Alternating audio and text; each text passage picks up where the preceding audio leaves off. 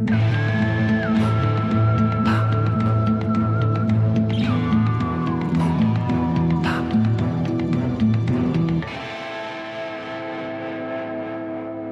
David. Hallo Robert. Ich habe richtig gute Laune. Äh, ja? Ich habe ich hab gerade sehr gelacht. Ja. Weil, du hast dich über ich, mich belustigt. Ja, du hattest eine lustige, ich würde sagen, Bockigkeitssituation gestern. Aber ich will es gar nicht weiter ausführen. nee, jetzt Aber musst du es den Leuten aber schon sagen. Der, ihr müsst euch vorstellen, David und ein Sicherheitsmann gestern bei der Pressevorführung von Matrix 4. Aufgrund der Sicherheitsbestimmung ist bei Warner Brothers oft so, dass die Stühle markiert sind mit so Überziehern, wo drauf steht, bitte nehmen Sie hier Platz. Vielen Dank, Warner Brothers. Und ähm, die Pressevorführung zu Matrix 4, jetzt kein so kleiner Film, begann 12.30 Uhr. Normalerweise ist so sieben Minuten später fängt es dann meist wirklich an. Warum sieben Minuten? Ich weiß nicht. David, wie er manchmal so ist, kommt 12.33 Uhr rein und ich sehe schon seiner Gangart, hm, der ist heute mittelmäßig gelaunt. Was bei David, also die meisten Leute würden sagen, schlecht gelaunt. Und setzt sich irgendwo hin. Top-Platz, Filetstück, mittig fast vor der Leinwand nah dran. Und ich denke mir so, ob er selbst rafft, dass hier irgendwas nicht stimmt, dass um 12.33 Uhr kein guter Platz mehr frei sein wird. Dann kommt der Security-Mann zu ihm und sagt, irgendwas von wegen, ey, der muss sich bitte umsetzen, hier sind Sicherheitsbestimmungen. Nee, der hatte Abstände. gar keine Chance. Der kam auf mich zu und ich sah ihn schon im Augenwinkel und als er bei mir war, sagte ich schon, was ist denn nu wieder? Also der arme Kerl war wirklich schon so, Und dann, dann hat er versucht, David zu erklären, dass er sich bitte umsetzen müsse. Die, die Schilder seien markiert. Und ich war gerade schon auf dem Weg zu David, um ihn darauf hinzuweisen, dass er sich umsetzen muss. Ich hatte das im Vorfeld schon ein paar Mal beobachtet, wie der Security-Mann die Leute wieder auseinandersetzte. Also bin ich zu David auf dem Weg und höre auf halber Distanz, als die beiden sich treffen, nur noch, wie schon im angenervten Ton, der Security-Mann sagt, die Sätze sind doch markiert. Und David sagt dann, ja, das kann doch keiner erkennen. Und ich wollte fast laut loslachen, weil diese Überzieher, die siehst du halt. Die siehst du aus 100 Metern, wo du sitzen darfst und nicht. Und David stapfte dann sauer durch den Saal, suchte noch irgendwo einen Platz, fragte lustigerweise noch bei einem, der gerade auf Toilette war, auf dem leeren Platz die Nachbarn, wirklich Mitte, Mitte Kino, ob der noch frei sei. So, das ist das wäre eine dumme Frage. Und lief noch an mir vorbei und sagte, ja, ich hab schon gar keinen Bock mehr. Ich bin kurz davor, nach Hause zu gehen. Und ich so, das ist ein typischer David. Und ich meinte, okay, nur nicht laut lachen, das macht's dann schlimmer. Und daran musste ich gerade denken und das fand ich sehr, sehr lustig. ich hatte wirklich einen beschissenen Morgen und das hat dann der arme Kerl abbekommen. Das muss man, aber das muss ich auf der Zunge zergehen lassen. Ganz kurz noch off-topic. Meine Frau, ich habe dir das erzählt gestern, die konnte das gar nicht fassen. David ist gestern ganz normal kontrolliert worden in den öffentlichen Verkehrsmitteln. Und in Berlin, ich weiß nicht, wie es bei euch ist, kann man halt in der App Tickets kaufen oder auch schon Tickets auf Vorrat kaufen. Und wenn man in die Bahn steigt, löst man das quasi online aus und hat dann wie so ein laufendes digitales Ticket mit so Restzeit und so. David steigt also in seinem Anfangsbahnhof ein und wird direkt auf dem Weg der ersten Station kontrolliert. Von der ersten zur zweiten Station zeigt dieses Ticket und die sagen ihm, ja, ist nicht gültig. Das hätten sie zwei Minuten vor Fahrantritt lösen müssen. Hätte ja jeder jetzt in der Bahn sofort, wenn sie erkennen, dass wir hier kontrollieren, das machen können. Dann dachte ich so, ja, das kann schon sein. Aber das muss man dann in der App auch irgendwie mal ganz klar kommunizieren, dass man das irgendwie mal vorher hat. Also ich glaube halt, es gibt bestimmt Menschen, die das machen. Nur finde ich es richtig kacke, dass sie jetzt quasi 60 Euro von dir wollen. Ja. Obwohl du, das muss man auch wieder sagen, typisch David, er seine Umweltkarte verloren hat. Ja, ich habe sie vergessen bisher. Also was heißt vergessen? Ich habe bisher nicht, bin ich nicht dazu gekommen, sie zu beantragen. Also wir wollen, ich würde jetzt gar nicht zu sehr in die Tiefe gehen, so, aber ja, das war so der Moment und ich dachte auch so, what? Also weil das Ticket ist ja da. Es ist total absurd. Ähm, ich kann das verstehen, äh, wenn man sagt, so, okay, die Person ist vielleicht schon ein paar Stationen gefahren und dann wird plötzlich ein Ticket gelöst. Aber mir saß zum Beispiel eine alte Frau gegenüber, die genau erkennen konnte, dass ich eingestiegen bin. Na, meinst du, die hat was gesagt? Wenn ich die nochmal treffe, der werde ich aber ordentlich ein Bein stellen, du. nee, ich hatte keine gute Laune, deswegen, das haben die gestern im Kino abbekommen. Da kam ich mir hinterher auch so ein bisschen blöde vor. Und äh, deswegen wollte ich wollte es gerne aufgreifen, habe ich bin anbelustigt heute definitiv. Ähm, Ist das dein Trivia jetzt schon gewesen? Also, äh, nein, dazu wollte ich auch noch sagen, kennst du das noch früher in der Grundschule oder auch, sagen wir mal, noch in der Oberschule? So die letzten Stunden vor den Ferien hat man ja bloß noch so gefrühstückt zusammen oder einen Film geguckt. Ich, ich habe manchmal sogar, musste ich noch Prüfungen am, am Ferientag schreiben. Ja, aber das kam doch erst später so, ab der 10. Klasse oder so. Aber so Grundschule und so, da war doch immer, also gerade Weihnachten, du hast dann nicht mehr am letzten, kurz vor Weihnachten. Da Oh, das ist bei mir länger her, das weiß ich ehrlich gesagt nicht mehr, was Weihnachten war. Auf jeden Fall wollte ich sagen, genau in der Stimmung finde ich mich heute ehrlich gesagt wieder. Letzter Podcast des Jahres, letzte Podcast-Folge des Jahres. Mhm. Ich bin in so einer, ich will jetzt endlich frei haben Stimmung, ehrlicherweise. Und in der Vorbereitung des Podcasts dachte ich mir gestern, ist mir jetzt egal, ob David sauer ist. Ich habe kein Trivia. Was kein Trivia? Ich habe nämlich beschlossen, ich möchte mich lieber bedanken. Ich möchte heute, ich möchte lieber, ich möchte ich lieber, möchte heute mich lieber bedanken. So. Ich möchte mich gerne für dieses schöne Jahr bedanken. Ich möchte mich für diesen Podcast bedanken. Ich finde, es hat richtig, richtig viel Freude gebracht, dieses Jahr das zu machen. Ich war am Anfang nicht skeptisch, aber ich wusste, das könnte ein ewiges Hin und Her werden. Es ist auch manchmal entführend wieder geworden, aber die letzten Monate sind so schön. Immer auch anstrengend. Also nicht, dass so ein Podcast immer leicht von der Hand gänge, das Vorbereiten und Auseinandersetzen, aber ich finde, es macht Spaß, es bringt mich persönlich menschlich weiter. Ich finde, es bringt uns menschlich weiter. Ich finde es toll, dass das Publikum so treu ist und so viel Input gibt, dass sie äh, wie wahnsinnig diese Dinger durchhören und auch äh, auf der Straße merkt man, manchmal wir angesprochen werden wegen des Podcasts. Ich muss ehrlich sagen, ich habe nicht damit gerechnet und ich bin ultra dankbar dafür, dass da beruflich, aber auch menschlich eine richtig schöne Sache dieses Jahr dazu gekommen ist, die wir auch, und das finde ich auch schön, zu zweit aufgebaut haben, ohne jetzt eine große fremde Hilfe oder, oder aufgrund von, man wurde beauftragt, sondern einfach aus der reinen Energie und Leidenschaft zusammen. Und ich finde das ganz, ganz toll. Und deswegen wollte ich mich anstatt eines Trivias heute einfach mal bedanken. Und ich dachte mir, wenn er jetzt nicht der Übergrinch ist, das mir ja nicht übel, weil es die letzte Folge vor Weihnachten ist. Ich bin so. nicht der Übergrinch. Ähm, ich freue mich darüber. Ich will es auch gar nicht zerreden, was du gesagt hast. Eher so sagen, ich sehe es. Ich, ich sage jetzt auch gleich noch was. Ich wollte trotzdem mal fragen, was meinst du denn mit, du hast gedacht, dass wir so ein Hin und Her hast? Also hast du am Anfang auch gedacht, dass wir uns mehr in die Haare bekommen oder mehr na, David, äh, wir kennen uns ja schon eine ganze Weile. Und ich habe auch bei Kopf, also in die Kopfkino, das war monatlich und das ging auch immer gut. Aber wenn ich bei ein, eines bei dir sicher sein kann, äh, dass zum Beispiel sowas wie gestern, was wir gerade eröffnet haben, deine Laune, mit der du bei Matrix reinkamst, es gab eine Zeit, da hatte das einen Faktor 10 oder so, wo man mhm. manchmal nicht so richtig wusste. Und das wusste ich bei dem Podcast auch nicht hundertprozentig, wie so unsere Energien gerade bei wöchentlichem Aufeinandertreffen sein werden. Aber also dem stand einfach eine richtig erwachsene Kommunikation immer wieder zugrunde und auch Aussprachen, wenn irgendetwas im Raum stand. Und das finde ich äh, große Klasse und hatte dahingehend zumindest nicht damit kalkuliert oder gerechnet, dass das so gut funktionieren wird. Man hätte gedacht, es, es würde vielleicht mehr Ecken und Kanten. Und es gab am Anfang auch Leute, die meinten, ja, das wird bestimmt keine vier Monate funktionieren oder so. Jetzt nicht irgendwie Freunde, aber gerade als wir es angekündigt haben, war das Feedback auch von ein paar Leuten so, dass sie dachten, na, mal gucken, ob das was wird. Und ich finde es schon einfach schön, ihnen zu zeigen, ja, ist was geworden. Ja, ich kann es nur zurückgeben. Ich war am Anfang auch skeptisch. Ich glaube, es war eher so, was du sagst, dieses monatliche Kopfkino, das war so eine Sache, da war dann klar, man sieht sich einmal im Monat. Wir haben uns ja auch bei den Pressevorführungen gesehen, aber zu dem Zeitpunkt kann ich immer noch klar sagen, hatte ich so privat auch diese Wandlung noch nicht durchführt. Ähm, ich will es nur kurz anreißen, aber ich habe mich letztes Jahr in Therapie begeben und dadurch ganz viel durch, über mich gelernt und auch einen Umgang mit mir, aber auch eben vor allen Dingen mit anderen. Und dadurch habe ich dieses Jahr sehr gemerkt, so wie wir beide, dass die grundlegende Kommunikation und wie wir, also ich, die Basis bei uns beiden stimmt einfach. Ich glaube, es gibt immer wieder Situationen, da eckt man aneinander, aber das hat man mit allen Personen. Aber es ist krass, wie schnell wir auch so Situationen ausgeräumt haben, wo wir früher uns vielleicht drei Jahre nicht miteinander unterhalten hätten oder so wieder. Ja. Ich wollte sagen, ich mag auch den Lernprozess. Wir hatten einmal eine Situation, weil ich ja immer so ein bisschen dieser Nachhaltigkeitsmensch bin, wo ich eine Sache gesagt habe, wo David das Gefühl hatte, so Robert, das ist jetzt übergriffig hier mir und ich meinte, ich meinte es aber gar nicht so. Und wir haben aber das zum Beispiel äh, so entspannt, finde ich, im Nachgang besprochen, dass jetzt, wann immer wieder so ein Punkt käme, man sofort darauf aufbaut. Ich sage, und ich dann frage, David, kann ich was sagen, wo ich nicht weiß, ob dich das stört? Und du sagst sofort, ob dich stört. Und schon weiß ja die Basis eine ganz andere. Ich will nicht irgendwie gegen irgendwelche Wände laufen, sondern jedes Mal, wenn man an einen Punkt kommt, das finde ich einer, einer guten Zwischenmenschlichkeit wichtig, dass man aus einem Konflikt lernt und versucht, das nächste Mal quasi konstruktiv an was ranzugehen, auch wenn man ein Thema, was vielleicht brenzliches besprechen will. Ich bin vor allen Dingen froh, dass sich, wie sich der Podcast aber auch zwischen uns entwickelt hat auf einer Gesprächsebene. Also das, äh, ich hatte dir das letzte Woche schon privat gesagt. Ich fand die letzte Folge zum Beispiel krass.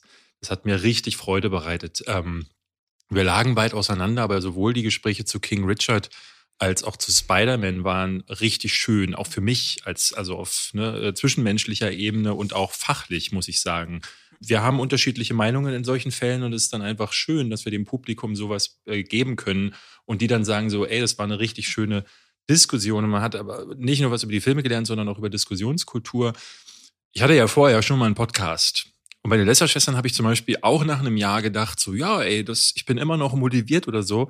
Aber ich merkte, glaube ich, bei den Lästerschwestern schon nach Wochen, äh, nachdem der Podcast anfing, dachte ich so, hui, ob man hier aber so ein bisschen länger drüber sprechen kann, weil eigentlich sind die Themen jede Woche gleich. Und ich weiß schon bei Woche na, X dann nicht mehr, was ich da jetzt noch neu sagen kann. Und plötzlich wurde dann da so, ein, so eine toxische Dynamik. Und ich hatte da immer gesagt, so, ich mache das so lange, ähm, wie ich auch mich wirklich mit Robin unterhalten möchte. Und das war irgendwann weg. Und äh, ich merke, da, äh, ich habe bei uns beiden am Anfang so gedacht, so, uh, na, ob ich mir, mich wohl lange mit dir über Filme unterhalten möchte. Und ich merke, das ist sogar noch mehr geworden. Ich finde, unsere Gespräche sind so gut über Filme geworden und ich höre dir so gerne zu, dass ich das, den völligen, völlig gegenteiligen Effekt hatte als bei den Nesterschwestern, wo es erst so begann, dass ich Robin gerne zuhören wollte und es dann immer weniger wurde, ist es hier immer mehr geworden. Und das finde ich eine Entwicklung, die für mich und meine eigene Motivation sehr, sehr gut ist, weil ich dann auch das Gefühl habe, das hier könnte ich, glaube ich, ewig machen. Und das ist, glaube ich, auch das, was die Zuschauer sich wünschen. Das liest man immer wieder. Das ist wahnsinnig schön. Also es ist wirklich einfach mal, und das kann man ja im Leben manchmal auch stehen lassen, es ist einfach mal schön. Genau. Und das nichts, auch mal sein. Dann ist auch nichts Falsches dran. Und heute sind wir wieder ein bisschen. Ich habe übrigens Spider-Man noch mal geguckt. Ja. Erstens, ich habe mich wieder aufgeregt über Leute, die quatschen. Ich hatte so hohle Laberer hinten. Kennst du die, die dann sagen, äh, wusste ich doch. Und ja. dann nach dem oh. Film so, ach, das wird alles noch krasser. Es soll krasser werden wie bei Spider-Man. So, und denkst so, ey, es war wirklich ganz übel. Und ich meinte zu Gina und ihre Mama, weil die gehen immer dienstags ins Kino, ihr müsst bei so Blockbustern, wo, da müsst ihr früher gehen. Ihr müsst gehen zu den ersten Vorführungen, mhm. weil man dann mit der Fan-Zielgruppe sitzt, die dann auch richtig mitfiebern und so. Ja. So fünfter, sechster, siebter Tag, ich glaube, da schlägt dann so das anstrengende Publikum langsam durch. Nicht, dass alle anstrengend werden, aber ich meine, diese zehn Prozent nervigen Leute. Aber ich fand's nochmal toll, muss ich sagen, Spider-Man zu Guckst gucken. du den dann eigentlich anders? Also äh, hast du dann im im Hinterkopf immer wieder so Momente, ne, weil wir haben uns ja letzte Woche lange darüber unterhalten. Ja. Du hast natürlich auch sicherlich einige kritische Stimmen woanders gehört oder gelesen. Nö. Ähm, wie, wie, nee? Nur deine tatsächlich. okay, alles klar. Es gab aber mehrere, so. Alles gut, alles gut. Ich habe sie nur nicht gelesen. Okay. Alles gut. Nee, tatsächlich lehne ich mich dann zurück. Äh, ich gucke dann immer noch so, äh, Nummer eins, wenn ich dann Deutsch gucke, ob ich irgendwas Essentielles verpasst hätte tatsächlich und freue mich dann immer so wie, nein, ich habe alles verstanden. Ich weiß nicht, warum ich dann nochmal diese Bestätigung abholen muss. Mhm. Da gab es einfach ein paar Momente, wo ich mich richtig gefreut habe, das nochmal so für mich zu, mitzunehmen. Da gab es jetzt nichts. Der Film ist ja jetzt nicht so schwer zu erfassen, dass man im Hintergrund nochmal jede Kleinigkeit sich angucken müsste. Ich habe es einfach nochmal so wirken lassen mit dem Wissen, was kommt. Heute sind wir aber näher beieinander. Wir wollen heute äh, über nicht so starke Fortsetzungen sprechen, zwei namentlich. Nicht so. Und, und wir wollen auch noch mal ein bisschen zurückschauen, was dieses Jahr so passiert ist. Genau. Ah, Großer ja. Jahresrückblick 2021. Ja. Es war das werden wir nachher herausfinden, ob es ein gutes oder ein ja. schlechtes Jahr war. Wir gucken mal. Wir sagen ja am Anfang, was wir alles tun werden und nach einer Stunde 15 stellen wir fest, oh, wir haben, wir haben nur so viel geschafft. Also, was hast du haben, zuletzt gesehen? Also zuletzt gesehen, ich habe, habe ich die zweite Staffel von Witcher. Ich, ich habe auch. Dann, wie du auch? Ich habe gestern zumindest noch die ersten drei Folgen durchgeprügelt. Also ah, es, wird, es wird besser erst ab der vierten, finde ich. Vierte, dritte, vierte. Oh, lass uns gleich mal drüber besser. reden, weil ich finde es jetzt schon großartig. Ja, finden voll viele. Also gerade die erste Folge auch auf diesem Schloss, so dieser, mhm. ja, okay. Dann wollen wir über Kingsman The Beginning sprechen, weil der wartet uns gleich auch zum Jahresanfang. Wie heißt der so bei uns? Ja. Weil im Original heißt der ja nur The King's Man. Nee, der heißt bei, uns nicht heißt der, bei uns heißt der The Beginning. ja, du weißt, das hast du von Deutschland erwartet. Oh Mann, ey. Und wir hatten noch Matrix Resurrections, das neue Matrix-Abenteuer, das ab heute, wo dieser Podcast online geht, in den Kino startet. 18 Jahre nach dem dritten Matrix-Film. Ich habe noch einen Film gesehen. Aha. Im Kino am Sonntag. Und zwar die unendliche Geschichte. Das mache ich immer zu Weihnachten. Den allerersten? Ja, ja, den allerersten. Andreu, Aurin. Atreu, genau. Atreu, Aurin, Fuchur, das, das Orakel, die kindliche Kaiserin. Ist kindliche Kaiserin? Das ist die kindliche so, Kaiserin, ja. Äh, wie heißt denn der Junge selbst? Andrio ist doch Bastian. der Typ. Bastian. Oh, ich liebe es. Ist das im ersten Teil gewesen, wo sie am Ende mit Fuchur über die Mobber drüber fliegen, ja. die dann die Mülltonne springen? Ja. Und der Steinbeißer kommt erst im dritten Teil, oder? Nein, im, Im ersten zweiten? und im zweiten. Ah, und. Im zweiten hat er ähm, dann einen Sohn. Und Morla. Genau. Und äh, die Sumpfszene mit äh, ah, Artax. Mit Artax, Artax, oh, übel. Meine Frau sagt immer Antrax, was ich auch interessant fand. Äh, man weiß nicht, mein, meinst du den. Kampfstoff oder meinst du die Band? Aber ja, Ja. da muss ich wirklich sagen, ähm, das ist so ein Guilty Pleasure. Äh, was heißt Guilty Pleasure? Das ist der Film, Ja. der hat mich, da war ich neun, da bin ich immer ins Kino gegangen. Ich war, äh, war mehrfach in diesem Film drin ähm, als kleiner Junge. Da hat das Kino noch 50 äh, Pfennig gekostet. Und ich war so irre verliebt in den Film und das hat mich hat so meine Filmleidenschaft geweckt. Und jetzt den wieder auf der großen Leinwand zu sehen, war einfach toll. Vor allen Dingen mit meiner Frau zusammen, die so krass begeisterungsfähig ist. Der liefen die Tränen runter. Die hat bei der Szene mit Morla mitgesprochen, weil das ist ihre Lieblingsszene und das war richtig toll. Dass wir waren fast alleine im Kino, aber ich liebe es, dass Berlin so als Großstadt die Möglichkeit bietet, dass man wirklich so diese ganzen Sachen sich dann noch angucken kann, dass immer so kleine Filme noch gezeigt werden oder alte mir, Filme. jetzt fällt mir erst auf, wie un-Corona-konform Morla bitte ist. Ja, ja. Also ich meine, sie hat dem 1,5 Niesen. Meter Abstand, das ist schon richtig, aber natürlich keine Maske auf und sie hat Corona-ähnliche äh. Anzeichen. Da hätte sie eigentlich zu Hause bleiben müssen. Ja, sie Was- liest äh, dir voll ins Gesicht. ja. Aber man- auf der anderen Seite, sie ist ja zu Hause geblieben. Atreo ist ja in ihrem Gebiet. Stimmt, ein- stimmt. Sie hat ihr Haus ja immer auch dabei. So. So. Wie ist das wohl unter Schnecken? So, wenn du dein Haus immer dabei hast und dann trotzdem auf eine Party gehst, ist es dann, Ja. wäre das erlaubt? Das wäre eine Oder Frage. ist es eine Hausparty? Nicht schlecht. Robert. Aber Schnecken sind eh Twitter, also du brauchst du niemanden kennenlernen. Das machst du immer mit dir selbst aus. So, wir haben ein super Niveau erreicht. Der Schnecken-Podcast. Ähm, Gut. ja. Ansonsten, Ju- ich lass uns mal über äh, The Witcher bitte äh, dann, dann direkt reden. Weil den, der ist Ähm, noch ganz frisch, der äh, Eindruck. Okay, Henry Cavill ist zurück als Geralt von Riva. Rivia habe ich auch gelesen. Ich denke mal, es ist Riva. Gerald von Riva. Riva. Riva? Von ja, Riva. da ist noch ein I hinterm V anscheinend. Ich bin mir nicht sicher. Ich war auch irritiert. Nun gut, wir kennen ihn aus dem ersten Teil als äh, einsamen Wolf, der quasi sich durch Mandalorian-artig durch Folge zu Folge questete, aber inzwischen hat er ein Kind der Überraschung und ist sehr verantwortungsvoll und ist auf dem Weg mit Ciri im winterlichen Einkehrort der Hexer. Dort erholt man sich, dort trainiert man. Allein der Weg dorthin ist abenteuerhaft und äh, es geht natürlich auch weiter mit der Geschichte rund um Yennefer und da lernen wir viel über die Elfen. Zintra als Ort gerät mehr in den Mittelpunkt des Geschehens und die große Frage, was verbirgt Ciri für ein Geheimnis? Und es geht um Kräfte, Mächte, um den Zirkel der Hexler und Tra Hexer und Tradition. Und ja, das alles ist in Witcher Staffel 2 zeitlich alles nicht so versetzt wie in der ersten Staffel, sondern ein bisschen chronologischer, ein bisschen klassischer erzählt. Die Frauenrollen bekommen mehr Raum und äh, wagt dabei eben zum Beispiel weniger Erotik, dafür gruseliger. Teilweise brutaler, weniger Kämpfe am Anfang. Du wirst, wenn du jetzt bei Folge 3 bist, am Ende, Richtung Ende, ich glaube, sechste St- Folge oder siebte, gibt's eine mega geile Kampfsequenz. Es gibt ein paar richtig gute, aber da gibt's eine richtig paar bitterböse. Und ich finde die zweite Staffel sehr anders gemacht als die erste. Viele finden, es gibt nicht wenige, die die Bücher kennen und sagen, das ist ihnen zu weit weg von den Büchern. Dann gibt's dann so Diskussionen, wer schwarz ist und wer nicht. Ehrlich gesagt, mir ist völlig egal. Äh, für mich ist es jetzt nicht essentiell. Aber ich finde es krass, dass Netflix wagt, anders zu erzählen und gleichzeitig so viel erschafft, unter einen Hut zu bringen und dabei so erwachsen Naja, und so. Netflix war gar nichts. Die, ja, oder wer auch immer die das bezahlen die. Showrunner dafür und. Naja, aber das, ja, trotzdem auch die müssen, weißt du, auch dem muss man dann sagen. Nee, das macht, genau das macht. Netflix ja nicht. Vielleicht kommen wir dann nachher bei Ja, diesem aber das, ist ja, aber das ist ja auch eine Haltung. Ich meine, das ist ja eine Haltung. ja. Es ist ja eine Haltung, da nicht reinzufunken und zu sagen. Ja, gut, aber es ist eine Haltung, die wir bei anderen Netflix-Sachen immer wieder auch kritisieren, weil ich das Gefühl habe, dass diese, dieses völlige Fehlen von Eingriff ist, ja, da werden die Künstler sagen, geil, aber du hast bei einigen Sachen gesehen, ey, das ist eigentlich gar nicht mal so geil, wenn das Studio sich nicht einschaltet und dann auch mal sagt. Also Ja. klar, man, man bekommt dann auch von einem David Fincher sowas wie Mank, das in einem normalen Studiosystem wahrscheinlich nie entstanden wäre, weil der einfach zu weird ist und zu weit weg von äh, normalem Kino. Ähm, Bestimmt auch Don't Look Up ist so ein Fall, kann ich mir vorstellen. Nee, nee, nee, nee, das ist. Der wäre, nee, der welches wäre Studio hatte den gehabt?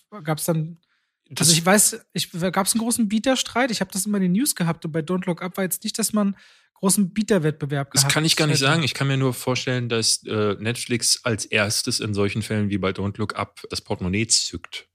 Da kann ich mir gut vorstellen, dass die dann recht schnell sagen, so, hey, hier machen wir und das ist unser Betrag. weil die natürlich so eine High-Profile-Projekte einfach haben wollen. Aber andererseits, Scorsese zum Beispiel, der nächste hier, The Flower Dings Moon, ist doch auch wieder ein Netflix-Ding. Oder ist es Apple? Flowers of the Killer Moon. Ich weiß nicht, wer das kriegt. Ist, glaube ich, Apple. Ist, glaube ich, Apple, mhm. aber da kommt zumindest auch wieder die Streamer an, weil anscheinend die Studios entweder monetär nicht mithalten können oder nicht wollen. Und jemand wie Apple äh, muss nicht unbedingt Geld mit der Plattform verdienen, sondern einfach ein richtig gutes Angebot liefern. Mhm. Aber okay, Witcher Staffel 2. Du hast die ersten drei Episoden gesehen. Okay, was, wie, wie geht's dir damit? Also du hattest mich vorher ja schon, ich will nicht sagen vorgewarnt, aber du hast mir erzählt, dass die sich so anders anfühlt und das fand ich überhaupt nicht. Ähm, ich finde auch nicht, dass die, der Produktionswert bisher als größer zu erkennen ist. Ich dachte im Vorfeld, das wird jetzt größer aufgeblasen, dass die da jetzt so ein Game of Thrones draus machen wollen, zumindest in den letzten Staffeln. Aber es ist eigentlich eher so ein bisschen Game of Thrones in den ersten Staffeln. Also sehr viele einzelne Locations, sehr viel Indoor, ich habe immer noch ein Problem mit den Perücken äh, zum Teil, eben gerade bei äh, ne, Henry Cavill sieht halt einfach nicht aus wie der Witcher, ist da einfach auch gerade so mittelmäßig in der Rolle. Und dennoch liebe ich diese Serie, ähm, weil ich dieses, diese Monster of the Week-artige Erzählweise richtig interessant finde. Also es wirkt wirklich, du hast es gerade gesagt, wie so, als würde Gerald in jeder Folge eine Quest bekommen und da arbeitet man sich dann durch. Gerade die erste Folge, da fand ich die Geschichte um das Monster, dass es, äh, dass es darum geht, herzzerreißend. Und das erinnert tatsächlich viel an die Quests, die man in einem Witcher 3 zum Beispiel auch erledigt. Und dementsprechend kann ich mir vorstellen, dass es da dann viel auch an die Bücher erinnert. In Folge 2 gehen sie ja dann schon stark weg von den Büchern. Da verwandelt sich dann eine Figur in ein Monster, die in den Büchern lebt und äh, der beste Freund von Gerald ist. Äh, das haben viele Fans äh, bemängelt.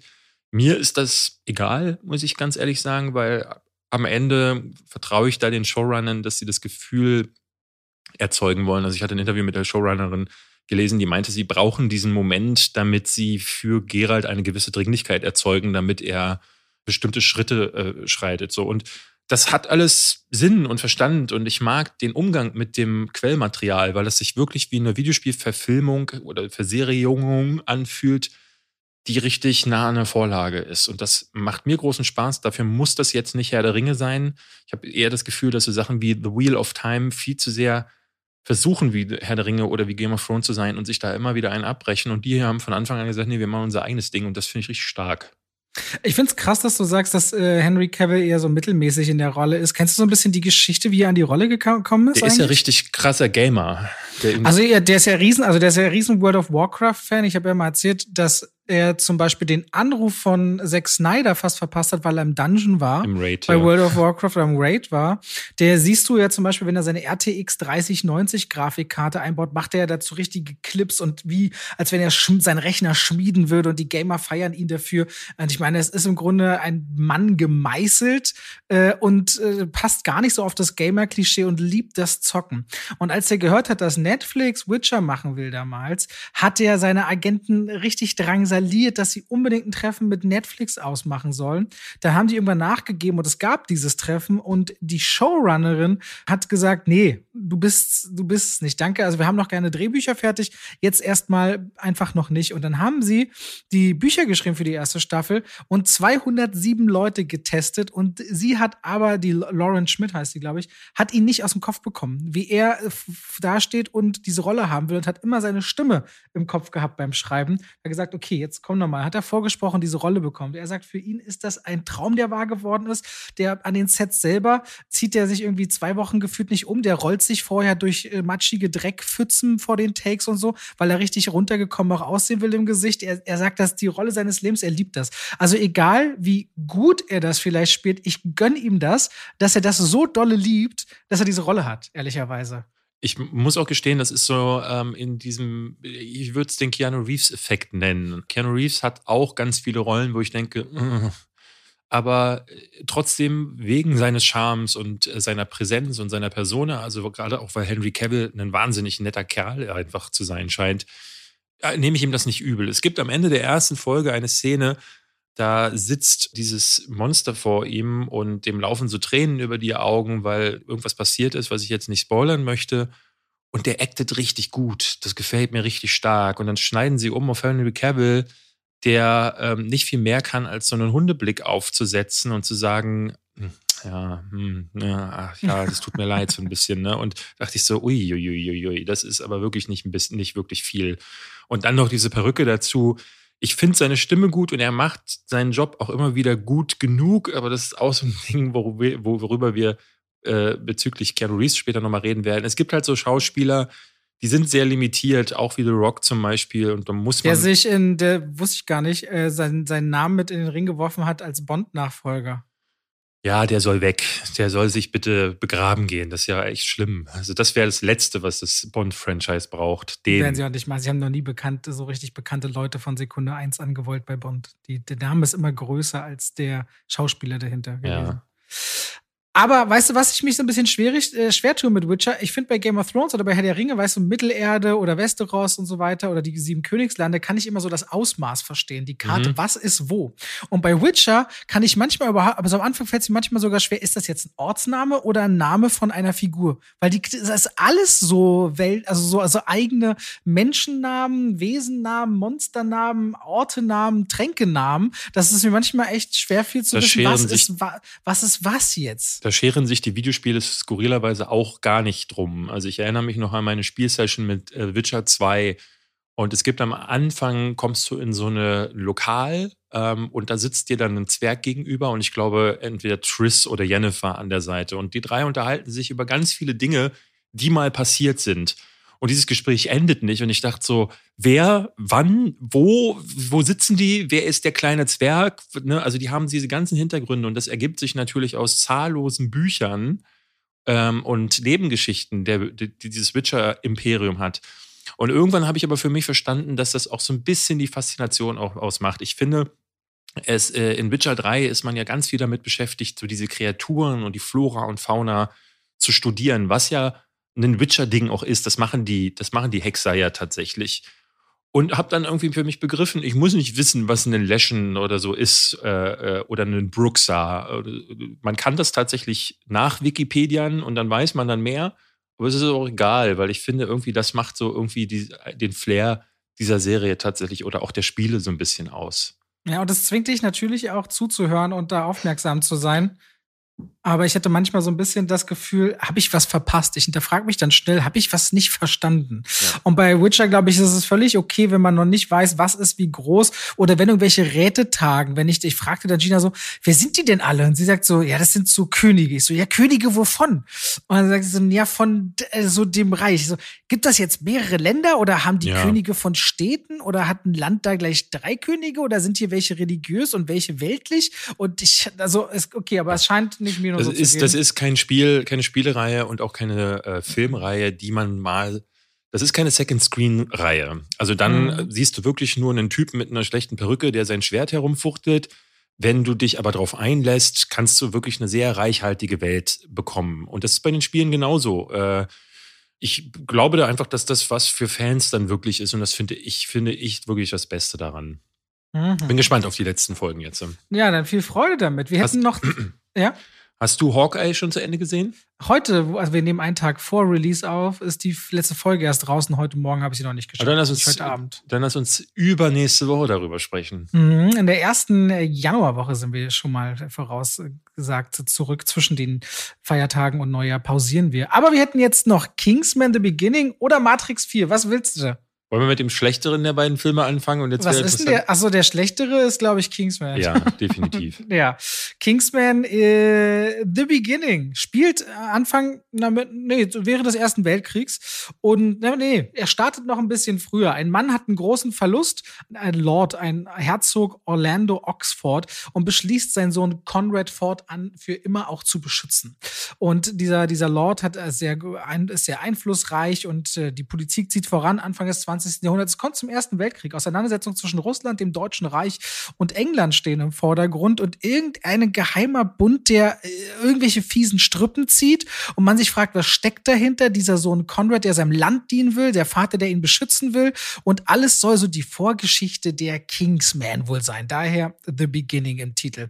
Da setzt sich also Matthew Vaughn hin, hat mit dem ersten und zweiten Teil, wie ich finde, ganz eigenen Stil, Action teilweise äh, hingezaubert. Wir erinnern uns, wie wie Colin Firth irgendwie nach einer Stunde oder nach anderthalb Stunden des ersten Films in einer Kirche eine Metzelei anzettelt, wo man dann verstand, warum das ein FSK 16 ist. Und man flanierte über Manieren und sehr cool aufgezeichneten Kampfkünsten, was also die Kingsman-Filme hatten, so ein gewisser Stil. Immer sehr drüber, stylisch, aber teilweise auch sehr cool. Also ich konnte den ersten beiden Filmen was abgewinnen, fand ähm, die äh, fast auf einer Linie. Dann kommt jetzt dieser neue Film, bei dem Matthew Vaughn sich extrem verzettelt. Er macht einen teilweise sehr ernsten Film oder ernste Motive, die aber deswegen irgendwie ganz oft im Sand ersticken, weil er ist dann wieder mit irgendwelchen skurrilen, witzigen Momenten part. Es geht teilweise so weit, dass in einer Szene ein Heilungsprozess stattfindet, der so peinlich eklig ist, der dann aber mit einer Kampfszenerie folgt, in der Ballettelemente eingewoben werden, die wieder teilweise richtig gut aussieht.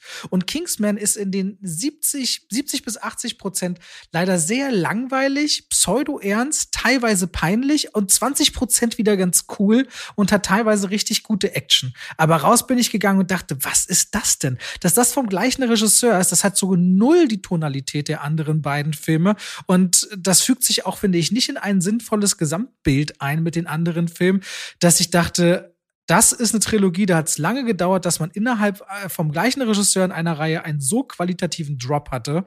So ist es mir gegangen. Also ich war echt äh, ein bisschen erschrocken.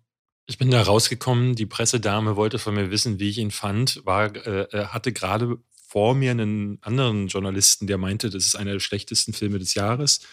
Und dann meinte sie, hm, was sagst du denn? Und ich so, muss ich das wirklich sagen? Was, mit was denkst du, was ich sage? Weil sie kennt mich auch. Und äh, dann meinte sie, ja, ich glaube, ich will gar nicht wissen, was du sagst. Und dann sagte ich aber trotzdem, ich fand diesen Film borderline unerträglich. Das ist, ich habe gestern bei Moviepilot gesehen, dass Eve Matrix Resurrections als äh, schlechtesten Film des äh, Jahres bezeichnet hat, als schlechtesten Blockbuster.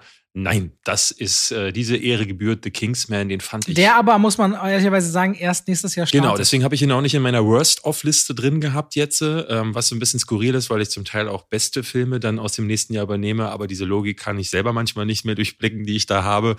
Aber ich finde, du hast da schon vollkommen recht mit dem, was du sagst, aber es gibt so gar keine diese 20 Prozent, die du da noch siehst, die erkenne ich gar nicht. Du hast vollkommen recht. Immer dann, wenn der Film in Action-Szenen wechselt, erkennt man die Raffinesse, die Matthew Vaughn sich angeeignet hat und die er auch schon im ersten Teil gezeigt hat. Es gibt ja diese Kirchensequenz zum Beispiel, wo die Kamera dieser tollen Choreografie folgt. Und das gibt es hier eben auch zwei, dreimal in diesem Film. Alles andere ist Crap. Aber von einer Stufe, die habe ich so auch lange nicht mehr gesehen. Ich habe nicht erwartet, dass Ralph Fiennes äh, so ein Drehbuch in die Finger bekommt und dann sagt, ja, das ist auf jeden Fall eine gute Sache, die ich machen will. Die erste Szene ist eine Sterbesequenz. Da stirbt ein wichtiger Charakter. Klar, muss es geben, damit solche Figuren natürlich diese Motivation erhalten. Das ist eine der miesesten Szenen, die ich dieses Jahr gesehen habe. Da liegt dann irgendeine deutsche Schauspielerin, ich weiß gar nicht, wie die hieß. Alexandra Maria Lara. So, warum sie die gecastet haben, man weiß es wieder nicht, kann überhaupt nicht spielen oder es ist wieder dieses deutsche Schauspiel, über das wir uns ja auch schon bei Contra unterhalten haben, was ich als Nicht-Schauspielen irgendwie werte.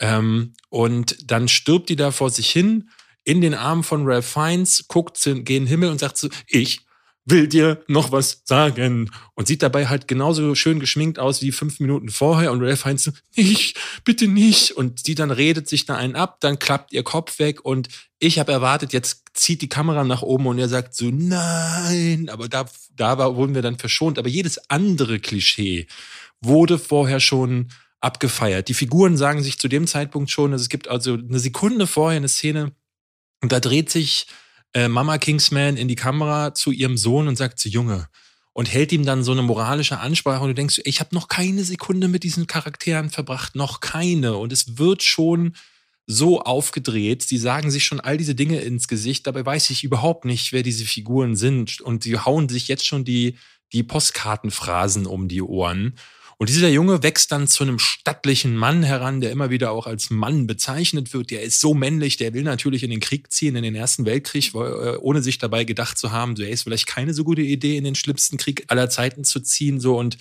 Irgendwann setzt er sich gegen Papa durch, der ihn aber eigentlich davor bewahren möchte. Und dann kommt er dann in diesem Krieg an.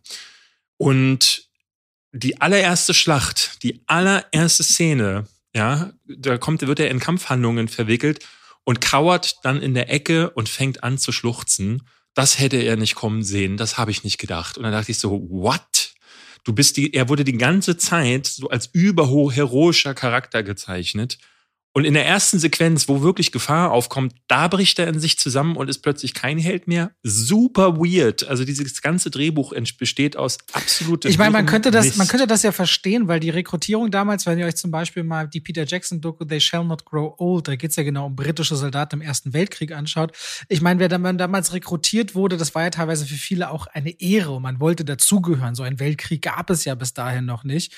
Aber für jemanden, dessen Mutter quasi in einem Überfall erschossen wird, zu Beginn des Films, und du denkst, der ist ja nun aufgewachsen unter kriegerischen, kriegerischen Personen, äh, für den ist es echt wirklich nicht nachvollziehbar, warum eben ein solcher Charakterzusammenfall da in dem Moment passiert. Das sind eine von vielen Entscheidungen, also die es äh, richtig verlassen hat, mich in dieser Sequenz, wo, äh, ne, du hast es schon gesagt, es gibt so eine Heilungssequenz, wo Zungen auf, in Wunden lecken und wo dann plötzlich Kotze mit im Spiel ist, da habe ich gedacht, oh, sitze ich jetzt in American Pie? Ähm, und, oder, oder Scary Movie meint man. Ja, oder sowas. Also wirklich schrecklich. Und am absurdesten fand ich aber eigentlich die ganze Tatsache, dass das hier angeblich ein Kingsman Prequel sein soll und das, das, also das, die, das Prequelige daran ist, dass Ralph Fiennes einen Lieblingsschneider hat, der heißt Kingsman. Und da trifft er sich am Anfang mit einer Figur, die ihm den Auftrag gibt, so einen russischen Typen irgendwie ausfindig zu machen. Und das war's. Das ist es gewesen. Dieser Schneider war zufällig da, da haben sie sich getroffen und am Ende sitzen dann auch nochmal alle zusammen und sagen, den Schneider könnten wir jetzt als Basis benutzen. Das ist das Prequel, das ist die Vorgeschichte, die keiner wollte, die keiner braucht, die ist jetzt da. Das ist wirklich beschämend, was die aus dieser Reihe gemacht haben. Ich mochte den zweiten Teil jetzt nicht so gerne, aber da hattest du wenigstens die Figuren des ersten Teils noch, die äh, äh, wieder mit dabei waren. Hier ja. hast du einen und völlig neuen Cast, der gar nicht existiert. Du hast eigentlich nur Ralph Fiennes, der in der Ecke sitzt und vor sich hin schluchzt und random Nebenfiguren wie, wie Gemma Arterton, glaube ich. Die kommt ab und zu mal rein in, in Situationen, wo sie das gar nicht dürfte, weil sie gar nicht zugegen sein sollte und sagte, Mann, immer muss man euch Männer retten. Und ich dachte, Mann, wenn jetzt noch Mario Barth aus der Ecke springt, dann bin ich begeistert. Dann haben wir genau das, was ich immer wollte. Also Kingsman The Beginning ist wirklich teilweise harter Tobak ab dem 6. Januar in den deutschen Kinos. Wenn ihr von euren geschenkten Weihnachtskino-Tickets unbedingt sagt, ihr wollt den sehen, dann tut es aber, fühlt euch gewarnt. Nee. Über Nee, also ich weiß, wir sind hier immer so, dass wir sagen, bitte geht ins Kino, aber ey, dann geht euch lieber noch mal jemand einen anderen Film im Kino angucken.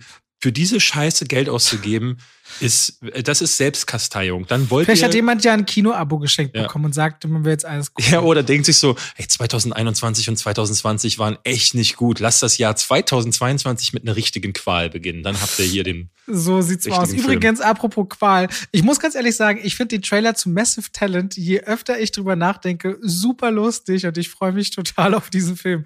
Wie Pedro Pascal und Nicolas Cage sich ein abspielen an dieser dummen Mauersequenz am Ende. Ich find's so lustig. Du magst den Trailer ja nicht. Nee, mich, nicht. Auf eine ganz weirde Art und Weise hat er mich völlig, wie er neben seiner eigenen Statue steht und sagt, ich gebe dir 20.000 Dollar dafür. Mich kriegt das total. Aber wisst, ihr, was, wisst ihr, was lustig ist? Und da merkt man auch, wie wir ticken. Auf WhatsApp schicken wir uns ja oft so hey, neue News ist rausgekommen oder hast du gesehen, Trailer XY. Und ich schicke dir diese Woche zwei zwei Trailer ganz begeistert. Einmal der, dieser äh, neue Film von den Machern von Swiss Army Man, dieser ja. Everywhere, Every, Everything. Oh, den habe ich gar nicht gesehen, glaube ich. Ich glaube, das wäre untergegangen. Oh, guck dir den mal an. Ja. Ähm, der ist nämlich fantastisch. Und dann habe ich dir Northman geschickt. Da hast du ja. zwar auch reagiert, aber du hast stattdessen zweimal geschrieben, so, oh, dieser Trailer mit Nicolas Cage, der hat mir richtig gut gefallen. Und ich dachte so, okay, aber zu den Northman, ja, nee, meine meist ersehnten Film. Hm? Ich habe gleich direkt Universal geschrieben, wie krass der aussieht. Der, da spürt man richtig den Dreck und Tod. Ja. Habe ich. Und das, der sieht, der sieht richtig, also der sieht, der sieht, der, der, der ich glaube, das wird eine richtig wilde, fiese Reise, ja, Northman. Ja. Nee, nee, der sieht klasse aus. Der sieht wirklich klasse aus. Da haben wir ja ganz am Anfang von diesem Podcast diesen Jahres, glaube ich, schon mal Werbung für gemacht, ja, dass der irgendwann käme. So, weg, lass uns mal von, weil wir haben schon wieder 40 Minuten und du musst weg irgendwann. Äh, oder? Ja, ja in, in, 45 Minuten aber. In, ja, gut, aber wir haben jetzt erstmal noch Matrix 4 und ja. dann wollen wir noch über das Jahr reden, was passiert. das ist schon. Äh, Komm, dann lass keine Zeit vergeuden. Matrix, da wissen die Leute jetzt, glaube ich, ja schon, die uns folgen, äh, von den Kanälen, was wir davon halten. Ich weiß noch gar nicht, was du gegeben hast, weil du hast Fünfeinhalb.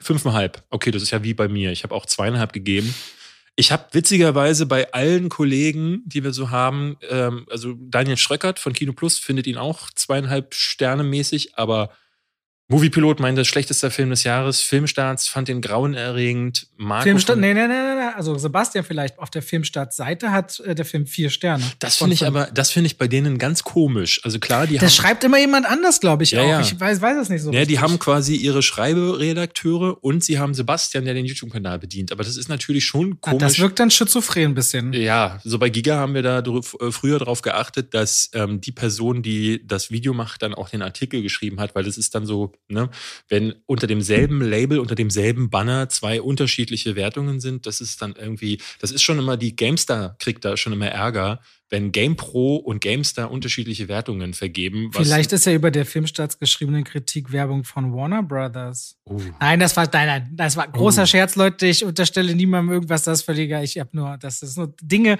die wir gerne mal an den Kopf geworfen bekommen, dass wir gekauft sein, wenn uns ja. was gefällt, was andere nicht mögen und umgekehrt. Ich habe meine Meinung schon äh, auf meinem Kanal irgendwie gesagt. Ich, ich, ich, es, es ist auch ganz skurril gewesen, weil ich äh, so viel zu kritisieren hatte und wir haben auch uns hinterher darüber unterhalten. Ähm, es ist ein Film, auf den ich mich irgendwie gefreut habe, wahrscheinlich mehr als du sogar, ähm, weil ich ein bisschen Hoffnung hatte, äh, als ich den Trailer gesehen hatte. Und die wurde jetzt zerschmettert. Ich glaube, ich habe vor Wochen hier im Podcast mal gesagt, oh Gott, ich habe ich bitte lasst das nicht irgendwie so laufen, ich glaube, ich hatte irgendwie gesagt, dass die, weil man sah ja, dass die Kinofilme aus dem, also die ersten drei Filme im Film immer wieder zu sehen sein sind. Und ich hatte gedacht, so, oh, hoffentlich machen die da nicht irgendwie so ein Meta-Ding draus. Und es ist jetzt voll das Meta-Ding. Mit ganz viel Kommentaren auch Richtung Sequel und Remake-Kultur.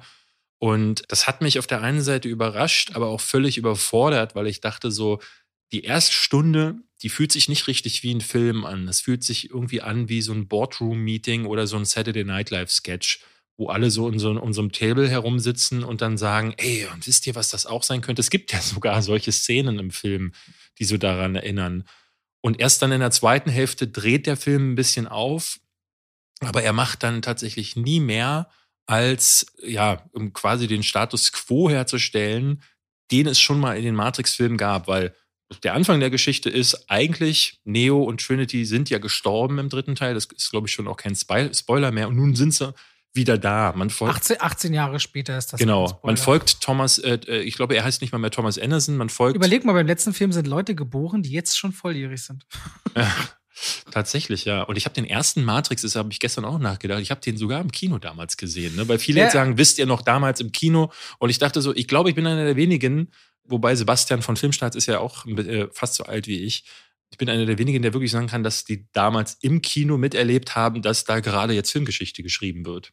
Ich habe nur dann zwei und drei im Kino gesehen. Den ersten habe ich noch ja. auf, was wird das gewesen sein? 99 kamen die ersten DVDs raus, wahrscheinlich DVD gesehen haben. Ja. Und dementsprechend bin ich so ein bisschen, ja, ich glaube, ich habe da nochmal einen anderen Blick drauf und dachte dann auch so, hm, muss das jetzt sein? Vor allen Dingen Trinity und Neo sind wieder da. Das ist ja oft so eine Entscheidung, wo die Studios sagen, meine Lieblingsbeispiele ist da immer Alien 4, ja, wo dann plötzlich Ripley geklont wurde, damit man Sigourney Weaver zurückbringen kann. Und hier ist es eine ähnlich dämliche Begründung, warum Neo und Trinity jetzt wieder zusammen, zusammen sind oder beziehungsweise wieder da sind.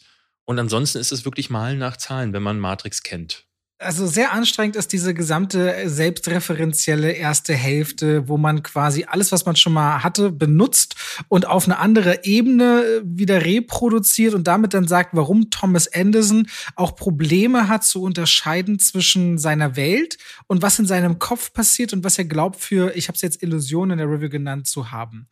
Und daraus resultierend quasi man wieder letztendlich an einen Punkt kommt, wo man sich fragen kann, was ist Realität und was gibt es dahinter? Und dass man dann, was man dann weiterspinnt, ist, also es gibt eigentlich zwei Dinge, die ich an dem Film mag. Das eine ist, dass die emotionale Bindung zwischen Trinity und Neo einen stärkeren Boden gibt, auf dem eine Geschichte erzählt werden kann, als in den Teilen vorher. Ja. Das liegt, das muss man als Hintergrund wissen, Lana und Lily Wachowski, Schwestern, die früher mal Brüder waren, aber Dead Names soll, will man ja auch nicht benutzen, haben ihre Eltern verloren. Die sind gestorben, die Eltern, in einem Abstand von nur fünf Wochen. Und Lana Wachowski hat gesagt, sie möchte das gerne verarbeiten, auch über diese Figuren in dem vierten Matrix-Film. Und Lily Wachowski hat gesagt, sie kann das nicht und deswegen will sie Abstand nehmen von dieser Produktion. Produktion, weswegen die das auch nicht gemeinsam gemacht haben. Und da kann ich mir nur vorstellen, dass dieses gemeinsam füreinander einstehen oder wie sie dieses Bild sie zumindest motiviert hat, das ein bisschen mehr an den Mittelpunkt zu rücken, diese Bedeutung und das Motiv. Und dadurch entsteht was, was ein bisschen darüber hinausreicht als nur Menschen und Maschinen und ist das echt oder nicht echt? Weil dieser gesamte Gedanke der Frage, sind wir in einer Simulation und würden wir die Wahrheit wissen wollen? Das war 99 eine tolle Diskussion sicherlich, die man führen konnte. Und jeder, und das ist ja auch filmikonisch, kann mit der roten und der blauen Pille bis heute was anfangen. Und das ist ja Filmgeschichte und auch Bullet Time damals, wie man das aufgenommen hat, bis heute ein patentiertes Verfahren. Das war technisch auch ein Stück weit Revolution auf der Kinoleinwand. Nur jetzt inzwischen 22 Jahre später, es lockt viele das nicht mehr hinterm Ofen hervorzusagen. Deswegen muss ich mir das angucken. Und dann schaut man natürlich viel mehr auf die DNA von so einem Film. Was ist denn das für ein Konstrukt? Und da wirkt Matrix 4 ganz oft gezwungen oder erzwungen, gedrungen. Der Fanservice fühlt sich auch nicht mit Liebe reingepackt an, sondern so reingequetscht. So gibt es beispielsweise mit Morpheus eine Figur, die hatte mal eine wirklich wichtige und große Bedeutung, die hier aber eigentlich, wenn man genau überlegt, keine richtige Existenzberechtigung hat. Klar, taucht hier und da auf und wird so ein bisschen mit am roten Faden entlang gesponnen, damit sie überhaupt einen Grund hat, da zu sein. Aber was sie hier aus Jaya Abdul Martin II., der ein super Darsteller ist, machen, ist im Grunde völlig überflüssig. Völlig ist, überflüssig. Und der Film geht fast zweieinhalb Stunden. Und ehrlicherweise, die Action kannibalisiert sich ganz oft. Einzelne Figuren, die auftauchen, sind teilweise völlig überflüssig. Das wäre mit noch mehr Fokus auf Neo und Trinity und 30 Minuten, vielleicht auch 45 Minuten kürzerer Laufzeit ein viel strafferer und wahrscheinlich besserer Film geworden, der nicht auf Biegen und Brechen wieder irgendwelche, was soll ich mir jetzt für Diskussionen und Sachen zusammenreimen? Also er hat mich, ich habe, glaube ich, fünfmal während des Films auf die Uhr geschaut, um mal zu spüren, wie er sich anfühlt und wie viel wirklich vorbei ist. Und er, er zieht sich wirklich arg.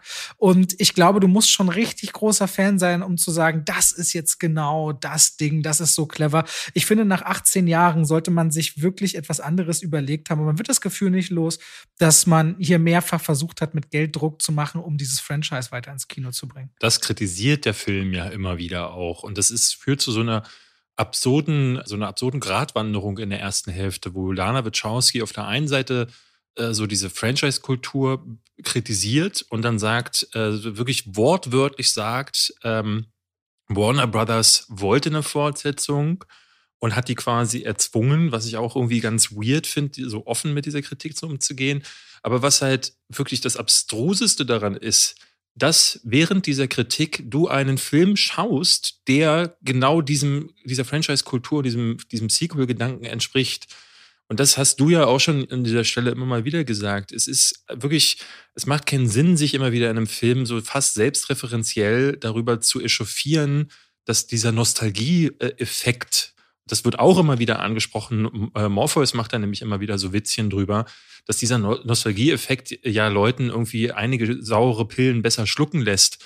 Und ich dann denke so, ja, aber dann, ihr macht genau dasselbe. Ihr macht das gerade. Ich finde diesen Ansatz, finde ich eigentlich nicht schlecht. Ich glaube, in einem anderen Film wäre das sogar ein sehr bissiger äh, Kommentar auf die Filmindustrie geworden. Aber weil hier noch so viel nebenbei erzählt werden muss, geht das unter. Und du bist am Anfang der, des Films sehr viel damit beschäftigt, diese einzelnen Sachen, die dir da so vorgeworfen werden, zu durchdenken. Das ist wieder eigentlich sehr thought-provoking, sagt man äh, äh, im Englischen. Also ein Film, der dafür sorgen würde, normalerweise, dass man sich über die einzelnen gesagten Sachen oder diese ganzen Themen irgendwie Gedanken macht. Aber man kann nicht, weil der Film in einem Tempo nach vorne geht, aber in dieser Zeit wird halt einfach nichts erzählt. Das ist irgendwie ein ganz großes Problem. Du sagtest gerade, du hättest dir gewünscht, dass der Film fokussierter und kürzer gewesen wäre. Das wäre gar nicht gegangen. Ich hätte gar nicht gewusst, was man wegnehmen soll, weil ich finde sowieso, der Anteil des Films, der wirklich neu und frisch ist, der ist schon so gering. Ich wüsste gar nicht, was die erzählen sollten. Na, weil es gibt diese erste Hälfte, wo quasi gesagt wird, was ist gerade der Status? Dann wird gewechselt in die andere Realität. Da wird dann quasi erklärt, ja, was ist der Status? Und dann steht Neo da und sagt so, jetzt hätte ich aber gerne Trinity zurück. Und wenn man dann am Ende angekommen ist, muss man sich fragen, was ist jetzt eigentlich für eine Entwicklung also, passiert? Aber ich sag's dir, mein Film, ja, mein Matrix 4 mhm. hätte nicht nur mal angefangen mit Wahrheit, nicht Wahrheit, hätte diese ganze erste Filmprämisse weggelassen, sondern mhm. die Figur an dem Punkt präsentiert, wo sie weiß, irgendwas ist hier und ich muss äh, mich dieser Verantwortung stellen, ich will, äh, will helfen. Also du kann, den ganzen Anfang kannst du meiner Meinung nach so weglassen. Dann gibt es Actionsequenzen, wo eine Gruppe von Menschen geführt gegen Tausende antritt. Das zieht sich 20 Minuten, kannst du weglassen. Was mhm. wirklich interessant ist und als einziges mal wieder einen philosophischen Anspruch hat, wie der erste Teil ist für mich, wie Menschen und Maschinen auch existieren können. Dahinter steht eine Möglichkeit, mhm. aus der sich ergibt, dass Maschinen untereinander vielleicht auch eine eigene Diversität haben. Da musste ich was, fast lachen bei der einen was, Szene, weil es so äh, fast so Merchandise-artige Figuren jetzt gibt. Ja, aber ich dachte halt, okay, was ist, wenn zum Beispiel KI selbst eine Art Diversitätsproblem entwickelt oder eine eigene Haltung entwickelt. Mhm. Und dahinter, da steckt eine Geschichte drin. Hinter diesem einem, vielleicht eine Koexistenz, da steckt eine Geschichte drin. Ja, und aber die, dafür ist Matrix und die, und die ist es dann nicht. Ja, genau, eigentlich nicht. Eigentlich, das wäre der Opener gewesen in eine neue Welt. Aus meiner Sicht wäre das. Ja, aber dann hätten sie, glaube ich, nicht mehr. Ich, ich glaube, Matrix könnte funktionieren, wenn sie sich nicht an Neo und Trinity weiter entlanghangeln. Das hätte hier zum Beispiel spitze funktioniert als eine Animatrix-Episode, also diese komische Anime-Reihe, die dazu kam. Oder ja. so als Spin-off zum Beispiel. Oder meinetwegen auch als Videospiel.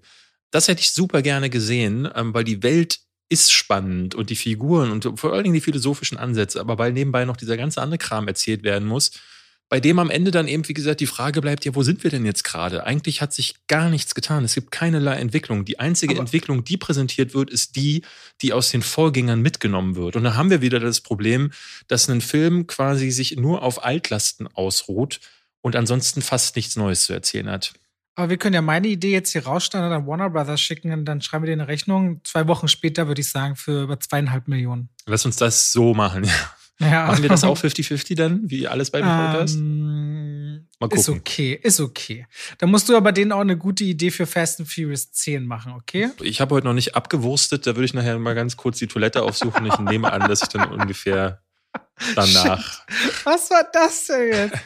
Wow. Ähm, du, äh, was ich, ich würde gerne noch auf die Action eingehen, denn ja, äh, du hast es schon gesagt, die, die gibt, macht nicht viel her, aber was ich sehr skurril fand, es gibt auch da wieder so sehr, sehr Meta den Moment, da wird von Bullet Time in diesem Film geredet. Und was ich ganz spannend fand, dass es keine Bullet Time in dem Film gibt, weil Bullet Time ja nicht bedeutet, dass plötzlich Zeitlupe ist.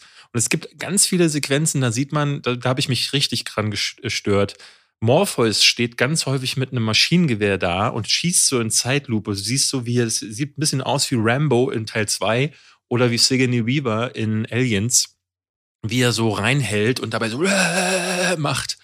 Und das aber dann in Zeitlupe. Und ich dachte, nee, nee, nee, nee, Moment. Bullet Time ist, wenn die Kugeln so langsam auf etwas zufliegen, die Kamera dreht sich dann drum herum und das Ganze ist dann stylisch inszeniert. Also das, das hat nochmal einen anderen ästhetischen Anstrich. Generell hatte Matrix ja, Matrix war ja nicht nur ein technischer Meilenstein, das Ding war halt auch einfach visuell einfach richtig gut.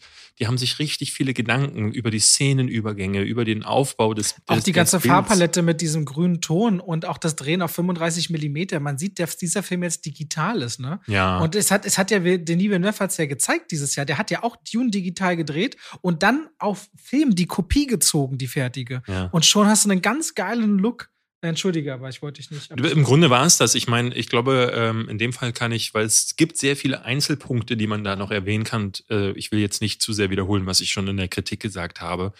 Mir ist nur noch eine Sache eingefallen, warum ich den Film auch noch ein bisschen positiver bewertet habe. Ich mag eigentlich diese Introspektive. Ich mag, dass Lana Wachowski ein Drehbuch geschrieben hat, wo so auch sie ihre eigenen Ängste und Zweifel und so noch mit reinkommen. Und es schimmert eine Weltsicht durch, die ich nicht uninteressant finde und die auch so eine, wie so eine Gesellschaftskritik wirkt, aber es wirkt immer wieder so, als hätte man sich dafür keine Zeit nehmen können. Und Deswegen habe ich einen Film gesehen, den ich eben nicht als schlechtesten Film des Jahres sehe, ähm, so wie das einige Kollegen gesehen haben. Aber das kann ich auch unabhängig davon überhaupt nicht teilen. Also entweder, um das zu sagen, würde ich fast vermuten, man hat gar nicht so wahnsinnig viel gesehen, weil ja. Schlechteres gibt es nun wirklich einiges ja, dieses einiges. Jahr.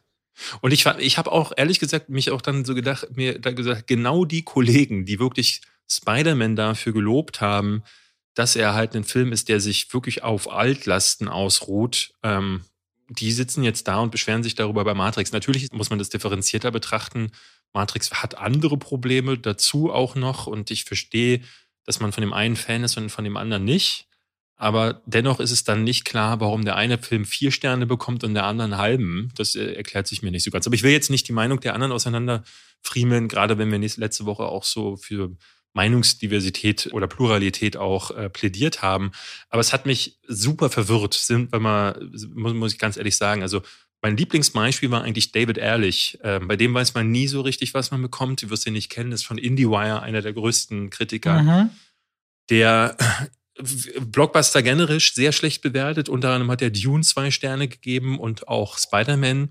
Äh, Matrix hat von ihm viereinhalb Sterne bekommen, also fast die volle Punktzahl. Und ich denke so, was ist das? Also einige scheinen da wirklich zu würfeln auch. Und Vielleicht hat er das, denkt er immer, äh, genau falsch rum. So. Naja, der hat diesen Meta, diese Meta-Komponente am Anfang bewertet, der viel höher weil es so systemkritisch ist und weil der halt auch so einer ist, der sagt, boah, das. Ich finde das überhaupt nicht systemkritisch. Die lösen das einfach nur ein Medium in ein anderes Medium zu verschieben und dadurch sich auslassen zu können. Ich finde das keinen hellen Moment, muss ich sagen. Es ist nicht wirklich hell, weil sie auch nicht viel machen, als äh, äh, zynisch zu, zu sein, aber dann das Gleiche zu machen. Also das ist das, was ich meine. Also du kannst dich nicht hinstellen und sagen, alle sind doof, weil sie das und das machen und dann machst du das und das eben auch dann bist du auch doof irgendwie, ja. muss man klar sagen. Gut, aber mehr habe ich dazu nicht zu vermelden. So, erste Stunde haben wir. Jetzt reden wir. wir reden über das, das Filmjahr 2021 und es war ein langes Filmjahr, habe ich das Gefühl. Noch mal länger, weil ich irgendwie das Gefühl habe, auch, ich habe super viel gesehen. Ich habe 170 Filme, habe ich mal äh, geguckt, dieses Jahr gesehen. Und es sind die nur die die ganz neuen Filme. Also das sind nicht die Filme, die ich nachgeholt habe, die ich noch nicht gesehen hatte. Und es sind auch, noch, auch nicht die Filme mit eingerechnet, die ich schon kannte, die ich gesehen habe. Ich würde sagen, ich gucke alle zwei Tage auf jeden Fall einen Film mindestens. Aber ich denke schon, dass ich, glaube ich, auf 365 Filme pro Jahr kommen würde.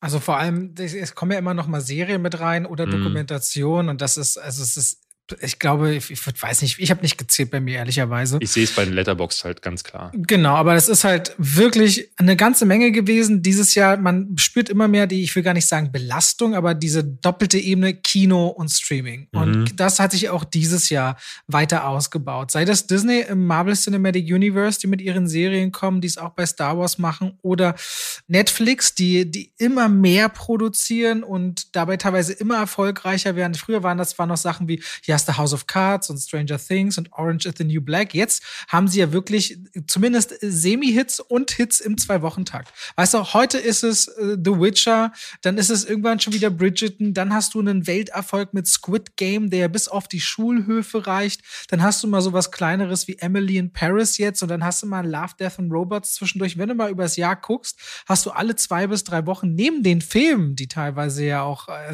extrem teuer sind oder sehr artifiziell speziell sind, dich immer gelungen, trotzdem unglaublich viel Content. Allein auf Netflix. Dann hast du bei Apple so Sachen wie eben Ted Lasso Morning Show und auch Sachen, die die sich gönnen. Dann kommt dir noch Amazon dazu und, und, und. Es ist alleine, man könnte einen eigenen Streaming-Kanal heutzutage machen und nur über Streaming sprechen und dazu Kino zu nehmen, war schon sehr auffällig. Und das, obwohl wir ja erst nur ein halbes Kinojahr hatten. Also wir müssen uns erinnern, die Kinos haben, glaube ich, im Juni oder Juli, ich glaube, in diesem Übergang wieder angefangen aufzumachen. Ju, ab, und, glaube, ab Anfang Juni ging es los. Und sind dann mit einem enormen Filmstau an den Markt gegangen. Ich erinnere mich ja noch, der letzte Film, den David vor der Pandemie gesehen hatte, war ja A Quiet Place 2. Und damit starteten wir so ein bisschen wieder die Kinos, beziehungsweise in den Herbst hinein. Und es war ganz skurril, wieder im Kino zu sitzen. Also ich hatte noch nie, dass man in einem Kino saß und merkte, wie verrückt es ist, wieder in einem Kino zu sein, weil man fast ein Jahr lang nicht dort sein durfte. Mhm. Ja, man hatte das Gefühl, dass die, dass die Filmwelt dadurch auch ein bisschen stehen geblieben äh, war und dass dann plötzlich alle Filme äh, abgeladen wurden, regelrecht im Sommer. Also ich hatte, ich hatte ja ausgerechnet im Sommer mit meinen Filmkritiken auch angefangen und plötzlich hattest du jede Woche drei Blockbuster. Und das haben wir jetzt Ende des Jahres ja gar nicht mehr gehabt. Da hat sich das eher wieder so hin verschoben, dass halt aus dem, aus dem Umfeld von Bond und Dune einige Filme rausgezogen wurden. Ich bin ehrlich gesagt überrascht, dass Spider-Man und Matrix zum Beispiel so nah aneinander laufen. Matrix wird darunter richtig ja, leiden. Ja, sehr. Also Spider-Man funktioniert gerade wie ein schwarzes Loch. Wir haben auch eine Sache letzte Woche gar nicht angesprochen, die vielleicht auch nochmal ein Punkt wäre. Wir sind im Zoopalast gewesen in der Pressevorführung und kurz darauf ähm, hatten wir die Meldung bekommen, dass die den Film nicht zeigen werden, weil sie sich nicht einigen konnten. Und aus den USA gab es jetzt auch irgendwie die Meldungen, dass Spider-Man in mehr und mehr Kinos gezogen wurde, zum Teil dann auch freiwillig von den Kinos, weil sie die Plätze freigemacht haben.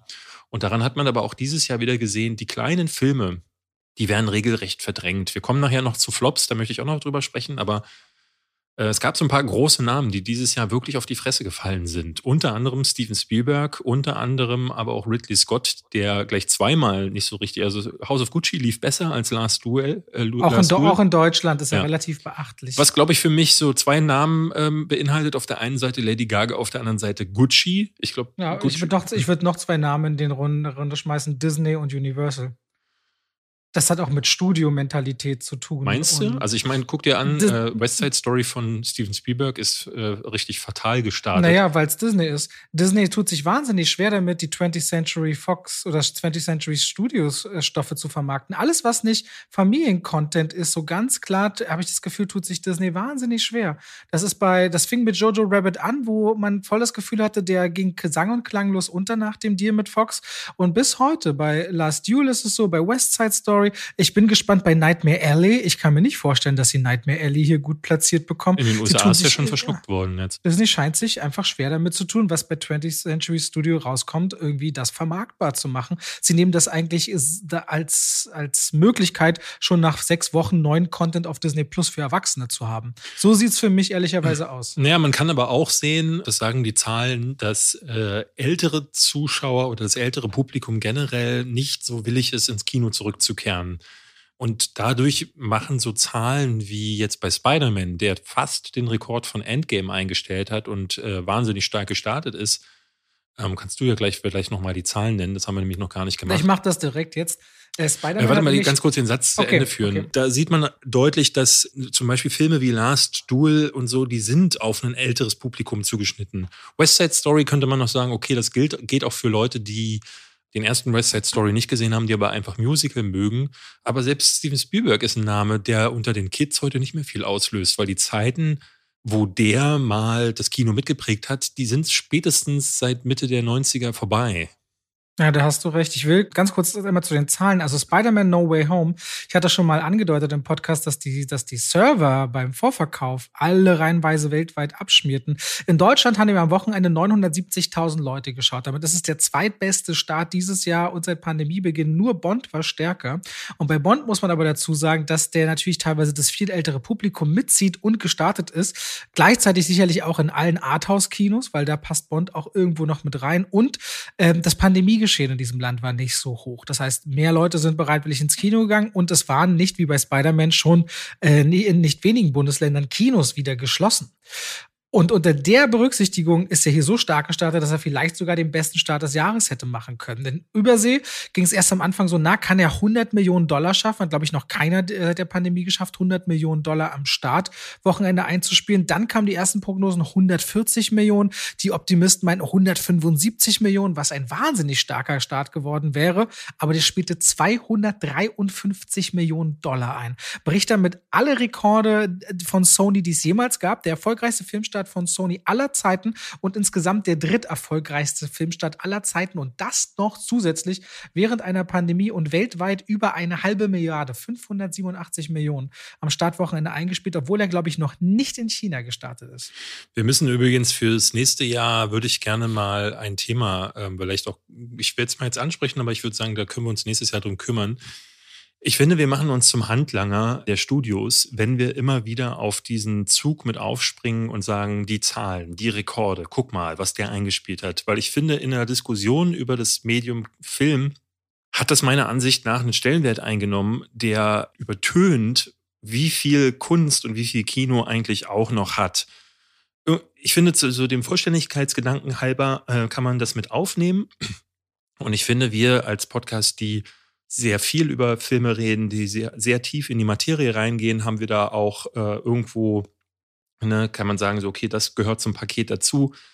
Aber ich habe jetzt gestern bin ich durch Twitter durchgegangen und bei Forbes, bei Variety etc. habe ich all diese Headlines gesehen. Spider-Man jetzt schon fast 300 Millionen und das ist halt so ein bisschen das Ding. Ich finde, dies, dies, diese Rekordsucht, diese Rekordjagd hat das Kino auch verändert, hat das Marketing verändert und so Filme wie Spider-Man, die, die, die mittleren, das mittlere Kino der kleinen Filme, der Mittelblockbuster, das wird erdrückt. Du hast entweder die ganz kleinen Independent-Produktionen oder du hast einfach das irre Riesenkino, aber das dazwischen, das stirbt mehr und mehr aus. Das sagen also ganz ehrlicher, viele Analysten. Und ich finde, das hat auch damit zu tun, dass die Zahlen so einen krassen Stellenwert bekommen haben. Studio ist ein Gedanke. Die Studios bringen die Filme raus und wollen natürlich Geld verdienen. Aber wer die Seele frei macht und die anderen Filme rausschmeißt, sind auch die Kinos. Aber sie machen also, das zum Teil auf den Druck der Studios. Disney ist da ja sehr, sehr stark mit dabei. In dem Fall ist es aber halt Sony und dieser Film ist auch besonders, weil jemand den Start und während der Pandemie, deswegen finde ich es auch okay, das mal hier zu sagen, dass der Film so massiv anläuft. Aber dass Kinos Ne, und das zeigte der Zoopalast, dass sie sagen, sie spielen Spider-Man nicht, zeigen eine gewisse Haltung. Vielleicht. Aber eigentlich hätte man den Film aus meiner Sicht auch einfach spielen können und einen Saal und nicht gleich fünf Säle dafür voll machen müssen. Also Kinos müssen, es gibt genug Leinwände, alle anderen Filme rausschmeißen. Am Ende entscheiden auch sie und sagen, wir wollen auch noch diese extra Dollar mitnehmen. Es ist so ein bisschen ein Hin und Her. Das ist richtig. Also ich bin da ein bisschen hin und her gerissen, weil ich auf der anderen Seite ja schon auch interessant finde, wie gut sind diese Filme gestartet. Also ich war zum Beispiel, ich hatte neulich äh, in meiner Kritik zu Spider-Man, glaube ich, gesagt, dass Dune ja leider nicht so gut lief. Und da meinten ganz viele, hä, was, warum, Moment. Und er erzählt mir dann, dass der 400 Millionen Dollar eingespielt hat, was ehrlich gesagt nicht viel ist heutzutage mehr. Also es ist gerade vor allen Dingen nicht viel, wenn man bedenkt, dass er um die 250 Millionen gekostet haben soll und dieses Budget ja immer noch verdoppelt wird, wenn man Marketing mit einberechnet. Ich glaube, während der Pandemie die, sind die Marketingbudgets stark reduziert worden, auch weil die ja äh, zum Teil das eben auch noch äh, parallel auf Streaming rausbringen. Und man kennt die Streaming-Zahlen ja auch nicht. Das ist immer noch ein Faktor, den man mit einberechnen muss. Alle Warner Brothers-Filme sind wahrscheinlich deutlich besser gelaufen. Und es gab zum Beispiel, den haben wir beide gar nicht gesehen, The Many Saints of Newark, dieser Sopranos-Film. Der kommt jetzt schon im Heimkino bald raus. Ja? Das ja. hat mich total gewundert, aber der ist halt drüben massiv gefloppt. Aber HBO hat ver verlauten lassen, dass äh, das Interesse an der Sopranos-Serie, das ist stark gestiegen, weil das auf HBO Max äh, äh, wiedergekommen ist, ist quasi das nochmal mit neuem Leben eingehaucht worden, sodass sich HBO Max sagt, ist ein Win trotzdem. Ja, das kann ich mir auch vorstellen. Es gibt ja mehrere interessante Indikatoren über die Zahlen. Wenn man sich überlegt, dass Netflix ja Milliarden investiert, die hat irgendwann mal eine Zahl, 20 Milliarden wollen die investieren in Eigenproduktion innerhalb von ein oder zwei Jahren. Was das für Summen sind, das hat Hollywood normalerweise gerade mal umgesetzt in zwei Jahren. Aber spannend war dieses Jahr, dass der Deal oder der Streit zwischen Scarlett Johansson und Disney bezüglich der Black Widow-Auswertung mhm. auf Disney Plus. Am Ende haben die sich außergerichtlich geeinigt und Disney hat Scarlett Johansson wohl an die 40 Millionen Dollar on top zu ihren 20 Millionen gegeben. Wenn das für die ein Vergleich ist, der okay ist, muss man mal ansatzweise überlegen, wie viel der geguckt wurde und in Analysen rauskam, wegen Black Widow haben so und so viele Millionen Leute ihr Disney-Abo in diesem Monat wahrscheinlich beibehalten, um den zu gucken. Weil man im gleichen Atemzug auch Emma Stone für Cruella, die ja auch auf Disney Plus fast direkt rauskam, wohl eine ähnliche Entschädigung angeboten hat und auch Dwayne Johnson für Jungle Cruise plus, dass Jungle Cruise direkt eine Verlängerung bekommen hat. Wie viel Geld dort wirklich fließen muss bei so Abos? Ich meine, überleg mal selbst. Mein Netflix-Abo 4K kostet 18 Euro im Monat. Also ergo summa summarum sowas wie 200, 210 Euro im Jahr. 210 Euro im Jahr, das entspricht was? 15 Kinokarten meinetwegen bei ordentlichen Plätzen? So, so der Durchschnittsdeutsche geht ungefähr 1,2 Mal im Jahr ins Kino. Wie viel mehr Geld es ist, wenn Leute ihr Abo einfach nur laufen lassen? Wie viel da zusammenkommt an investierbarem Budget? Und deswegen müssen so Filme wie Dune wahrscheinlich nur noch die Hälfte aktuell im Kino einspielen, wenn sie die andere Hälfte auf so einer Plattform direkt rausholen. Ich kann mir das schon vorstellen. Ja, naja, es macht natürlich so ein bisschen Sorge, was das Kino an sich angeht, ne? Und ja, ähm, ja. wo man sich fragt, wie groß bleibt aber das es sind, Kino? Aber es sind auch mehr Filme. Es sind auch mehr Filme. Ne? Du hast natürlich diese Menge. Ich sehe schon in den Studio-Startlisten, manche Studios, die sonst eher unter normalen Bedingungen 20 Filme im Jahr hatten, haben jetzt 30, 35 Filme. Es wird viel mehr produziert als vorher. Dadurch können auch Auswertungsfenster kürzer werden. Die Frage ist, kann das Kino als Ort erhalten bleiben, nur mit sehr viel mehr Durchlauf und sehr viel mehr Film? Und ist das gut oder ist das schlecht? Gibt es dann mehr von deiner künstlerischen Freiheit, aber du guckst sowas wie Nightmare Alley eben nur innerhalb von drei Wochen und drei Wochen später ist es schon auf einer Streaming-Plattform. Ist das gut oder ist das schlecht? Vor allem auch wieder für die, die auf dem Land leben, wo die Filme erst gar nicht laufen. Das sind echt viele Themen. Naja, in der Theorie ist es tatsächlich sogar das Beste, was diesem Film passieren kann. Denn wenn Filme wie Nightmare Alley und wie sie alle heißen, also diese mittelgroßen Blockbuster, im Kino nicht funktionieren müssen, da wo Spider-Man alle Kinos wegblockt, alle Kinosäle, sondern dann ihr, ihr Parallelleben auf den Streaming-Plattformen feiern können, dann haben wir ja auch die Möglichkeit, diese Filme weiter zu bekommen, weil die Studios sagen, okay, dann finanzieren wir die Filme einfach, wenn sie auf den Plattformen funktionieren. Da würde ich sagen, ist das eine gute Wahl. Ich muss aber sagen, wenn ich auf dieses Jahr zurückblicke, und das können wir ja mal gemeinsam machen, in die Streaming-Anbieter, dann ist das ein sehr durchwachsenes. Ich finde Disney Plus zum Beispiel, aber auch Apple TV Plus und so, habe ich für mich festgestellt, also gerade Apple TV, diese Plattform muss man nicht besitzen. Es gab zwei, drei Filme dieses Jahr, die, ich erinnere mich an Sherry zum Beispiel, den, der war zwar vergessenswert, ähm, aber das war schon. Coda. Coda, genau. Mochtest du jetzt nicht, ich mochte ihn, aber genau. Golden Globe-Nominierung. Ist aber ein kleiner, ist aber ein kleiner Film. Ich glaube, was ist, jetzt kommt äh, ja noch äh, Macbeth mit Denzel Washington, der bei den Oscars sicherlich eine Rolle spielen wird. Also es gibt so drei, ja. vier Filme auf dieser Plattform, aber das war's dann. So, dann hast du Disney Plus, wenn man da nur von den Filmen ausgeht, was war da dieses Jahr? Also das war wirklich teilweise auch echt erbärmlich. Da hatte man jetzt so ähm, gerade am Anfang der Pandemie hatte man dann diese komischen Exklusivpremieren, wo man wirklich dann noch fast 30 Euro bezahlt hat, obwohl man schon für die Plattform bezahlt, was wir beide ja stark verurteilt haben. Und dann hast du dann ansonsten da nur Serien. Und bei den Serien ist es so eine, so eine Sache, und da haben ganz viele Fans sich jetzt auch schon beschwert, dass du Hawkeye, dass du Loki, die ich ja fantastisch fand, oder auch Black Widow, dass du die doch letzten Endes gesehen haben musst. Gerade What If ist so eine Serie, wenn du die nicht geguckt hast, dann fehlt dir ein Puzzleteil. Sicherlich kein allzu großes, aber sie haben eigentlich vorher angekündigt, dass diese Disney-Serien nicht essentiell werden und sie sind es jetzt. Ja. Und ansonsten ist diese Plattform aber nicht wirklich zu was zu gebrauchen. Und dann hast du eben ganz, noch Netflix. Ich, und da haben wir schon will, alles Mögliche zu Ich will kurz reinspringen bei Disney Plus. Das Spannende ist natürlich, dass sie diese Vermarktungsdeals, die es in Deutschland gibt. Ich meine, Netflix kann dich 18 Euro im Monat kosten, wenn du das große Paket hast. Disney zum Beispiel hat eben unter anderem den, den Deal mit der Telekom. Das heißt, du kannst Magenta TV, Disney Plus und RTL Plus. RTL Plus ist nicht klein in Deutschland. Viele Leute haben tatsächlich diese, diese RTL Plus Angebot. Kannst du für teilweise im ersten Jahr 10 Euro Euro im Monat haben, zweiten für 15 Euro und hast dann schon irgendwie drei Fernsehmodelle zusammen. Und wenn du dann für Disney Plus sagst, okay, das kostet so, so ein Paket, ich meinetwegen 5 Euro im Monat, bist du bei 60 Euro im Jahr. Ich erinnere mich, ich habe immer jede Simpsons-Staffel jedes Jahr gekauft, weil ich die einfach liebe zu gucken. Allein das waren immer zum Release schon 35 oder 40 Euro. Da habe ich schon zwei Drittel der Kosten für Disney Plus quasi raus. Da kommen dann noch ein, zwei Filme dazu.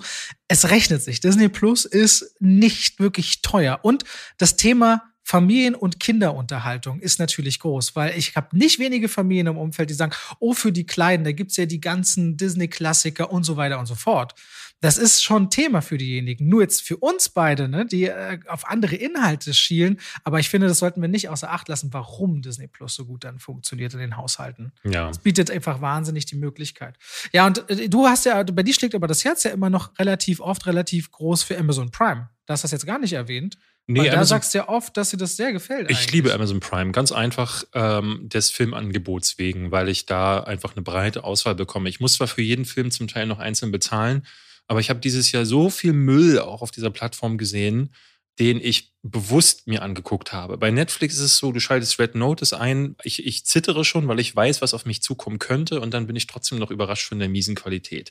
Bei Amazon zahle ich 3,99 Euro wissentlich, um mir Karate Tiger 5 auszuleihen, bekomme dann eine absolute Supergurke, aber ich habe einen alten Karate-Klassiker gesehen, den ich mir angucken wollte. Sowas bekomme ich bei Netflix gar nicht. Und ich finde das Angebot bei denen einfach schön. Und dann ist mir auch egal, ob sowas wie diese Exclusives, wie jetzt in dem Fall zum Beispiel, äh, was hatten wir, Prinz aus Munda 2 oder einige andere dann Im auch. Im Januar kommt jetzt so Hotel Transylvanien 4. Haben viele nicht auf dem Schirm, dass er nicht ins Kino kommt. Ah, okay. Das ist direkt auf Amazon. Ah, okay. Ja, ja aber das, solche Sachen muss man auch sagen. Ja, auch die Serien, hm, okay.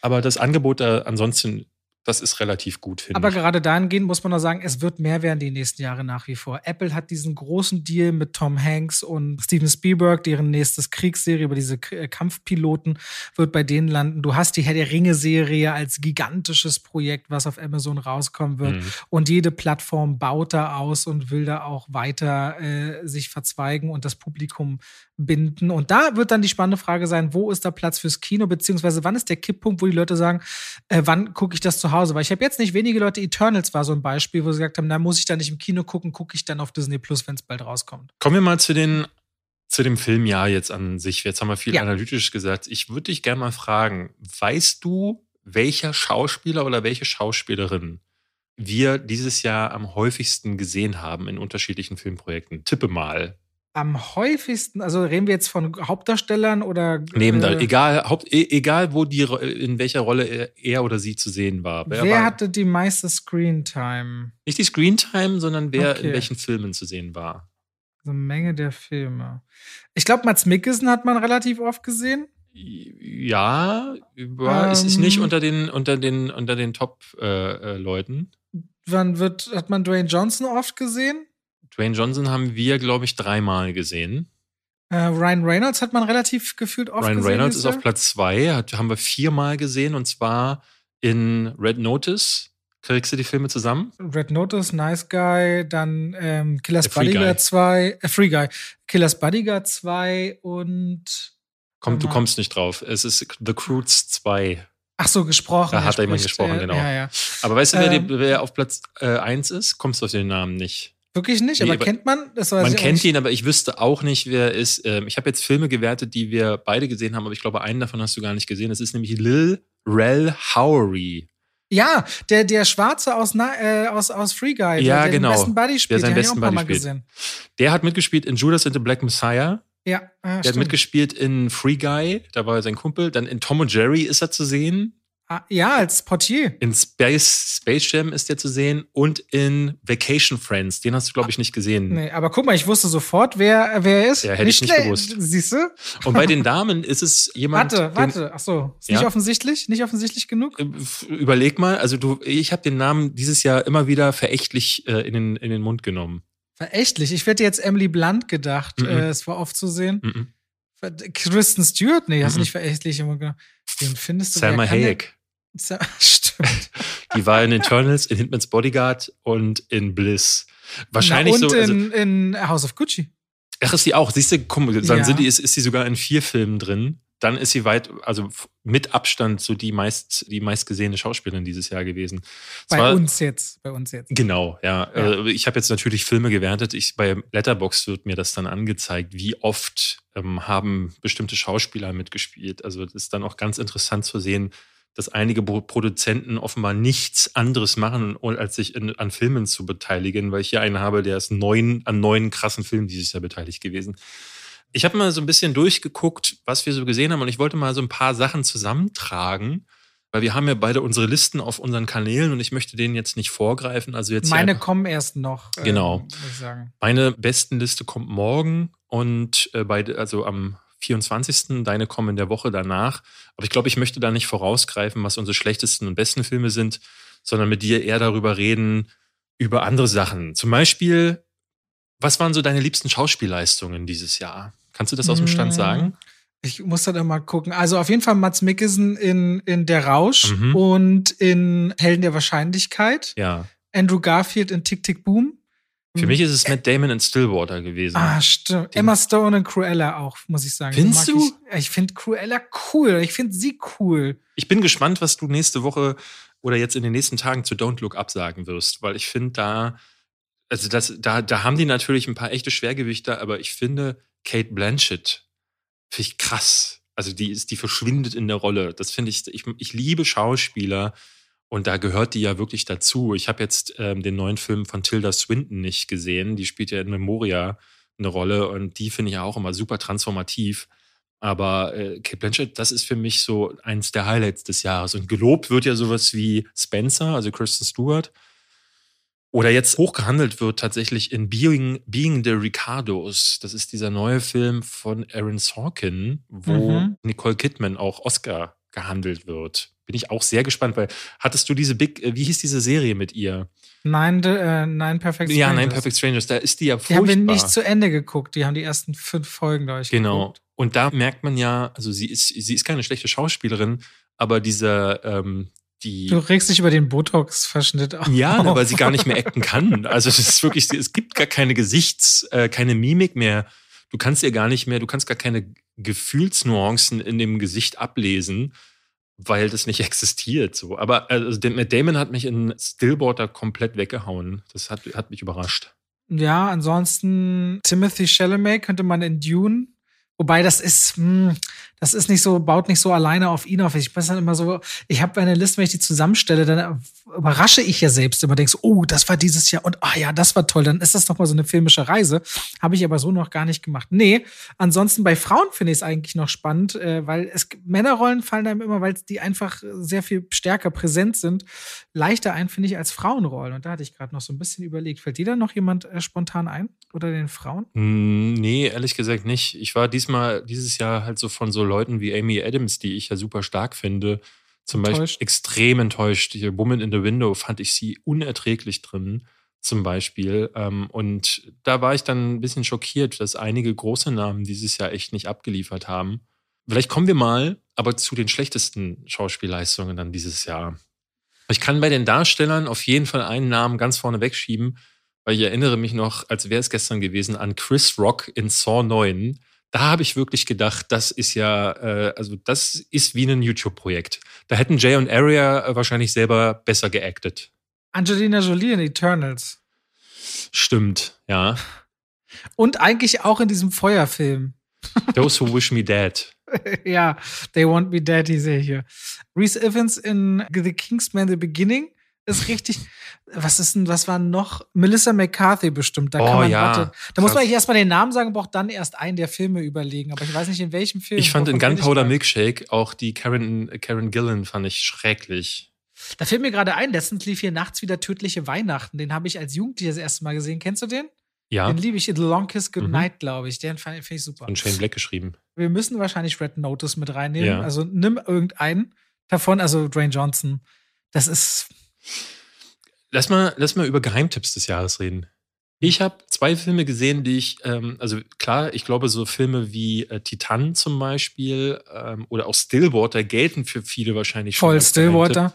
Äh, auch Helden, Helden der Wahrscheinlichkeit unbedingt. Ich glaube, wir, wir, wir haben so einen das vergesse ich manchmal. Ich glaube, wir beide sind so tief in dem Thema drin, dass wir immer denken, ja, gut, Helden der Wahrscheinlichkeit, Mats Mikkelsen. Nein!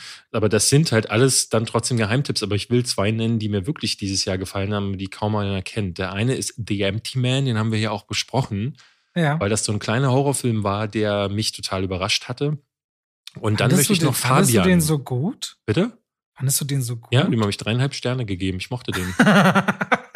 Fandest du den so gut? Der hat dreieinhalb Sterne. das ist gut. Das ist bei ja, mir sehr gut, gut alles tatsächlich. gut. Mir klang es jetzt so, als wissen es okay. okay und gut. dann und muss ich Fabian nennen, der als deutscher Vertreter. Ähm, deutsches Kino haben wir oft bemeckert. Ähm, und Fabian, der Gang vor die Hunde, hattest du den auch gesehen? Den habe ich dir empfohlen und die gesagt, der geht drei Stunden, du musst im Kino äh, Sitzfleisch beweisen, aber der zieht dich rein. Wir haben, da haben wir vorher geredet. Weiß ich doch drüber, nicht mehr, Alter. Alter. Ja. Habe ich doch keine Ahnung mehr. Aber ja. Äh, Bei deutschen Filmen würde ich gerne noch nebenan als kleinen Tipp mit reingehen. Stimmt, Daniel ja. Brühs äh, Regiedebüt, der konnte was. Ich würde auch noch Bo Burnhams Inside nennen. Den hast du, glaube ich, auch nicht gesehen. Das ist nee, ein kleine, Das ist im Grunde so ein Musik-Sketch-Ding, ähm, da wo ich finde, der, äh, den haben wir vielleicht zu wenige auf Netflix geguckt. Eigentlich könnte man diese Rankings doch damit auch noch weiter auffüllen am Ende des Jahres, was die besten und schlechtesten Filme des Jahres. Man kann auch die Geheimtipps des Jahres machen und äh, Filme, die mich dieses Jahr überrascht haben, Filme, die mich, so, weißt du? Ja, da, gut, also, aber könnte man endlos solche Sachen machen. ja, kannst du endlos Geld verdienen. Und ja. das ist alles, worum es hier geht, David. Das wissen wir. äh, Können wir uns ja. an dieser Stelle eigentlich nochmal ehrenamtlich bei Koro bedanken? Fällt mir gerade ein für Jahr.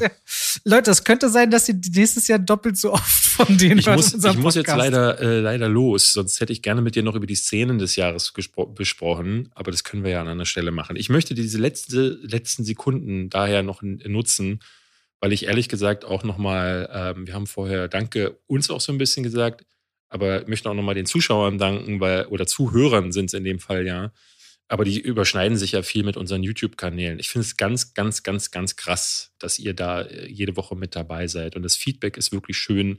Ne, man muss sagen, es, wir, wir haben es am Anfang gesagt, man macht das, glaube ich, in erster Linie und das sollte man auch, weil man selber Spaß daran hat aber dann könnten wir uns auch in die S-Bahn stellen und darüber reden. Machen wir auch so. Ja, und dann, dann wäre gut, dann würden wir, könnten wir uns die Arbeit sparen. David muss jedes Mal 60 Euro zahlen, weil er seine Fahrkarte nicht richtig lockt. Aber ja, stimmt. Vielleicht kriege ich zum, vom Weihnachtsmann ja eine neue. Aber es ist, macht natürlich so viel mehr Freude, wenn es dann noch Leute gibt, die man erreicht. Und wenn die dann auch noch schreiben, ich habe dieses und jenes ausprobiert, weil ihr das gesagt habt also man, man, man lästert und schimpft viel über das Influencertum, aber wenn das so dieses Influencen dann auch wirklich ist, dass Leute sagen so, oh, das probiere ich aus, das gucke ich mir an, äh, ich bestelle vielleicht sogar bei Coro, ne? Also dann finde ich das wirklich irgendwie eine, eine gute Sache. Und wenn dann Leute, also selbst du influenzt mich ja, ich fange dann, versuche dann irgendwie tatsächlich auf so Verhaltensnormen wie zu, so zu achten. Ne? Also es macht mich dann tatsächlich zu einem besseren Menschen, wenn ich dann versuche, aber ich, ich bin jetzt nicht wie du, dass ich durchgängig versuche zu gendern. Und selbst dir gelingt es ja nicht. Aber ich bin da achtsamer geworden so und äh, ich höre auch von Leuten, dass die sagen, ähm, sie achten mehr auf Dinge, äh, seit sie uns zuhören. Und sei es nur so auf Gesprächskultur und Meinungspluralität und so. Und deswegen danke auch nochmal an euch. Ich freue mich aufs nächste Jahr. Ich freue mich auch aufs nächste Jahr. Ich brauche dem, glaube ich, nichts hinzufügen. Wir wünschen euch ein paar schöne Weihnachtsfeiertage und dass ihr gut in das neue Jahr kommt. Und dann hören wir uns Anfang Januar wieder. Und bis dahin, macht's gut.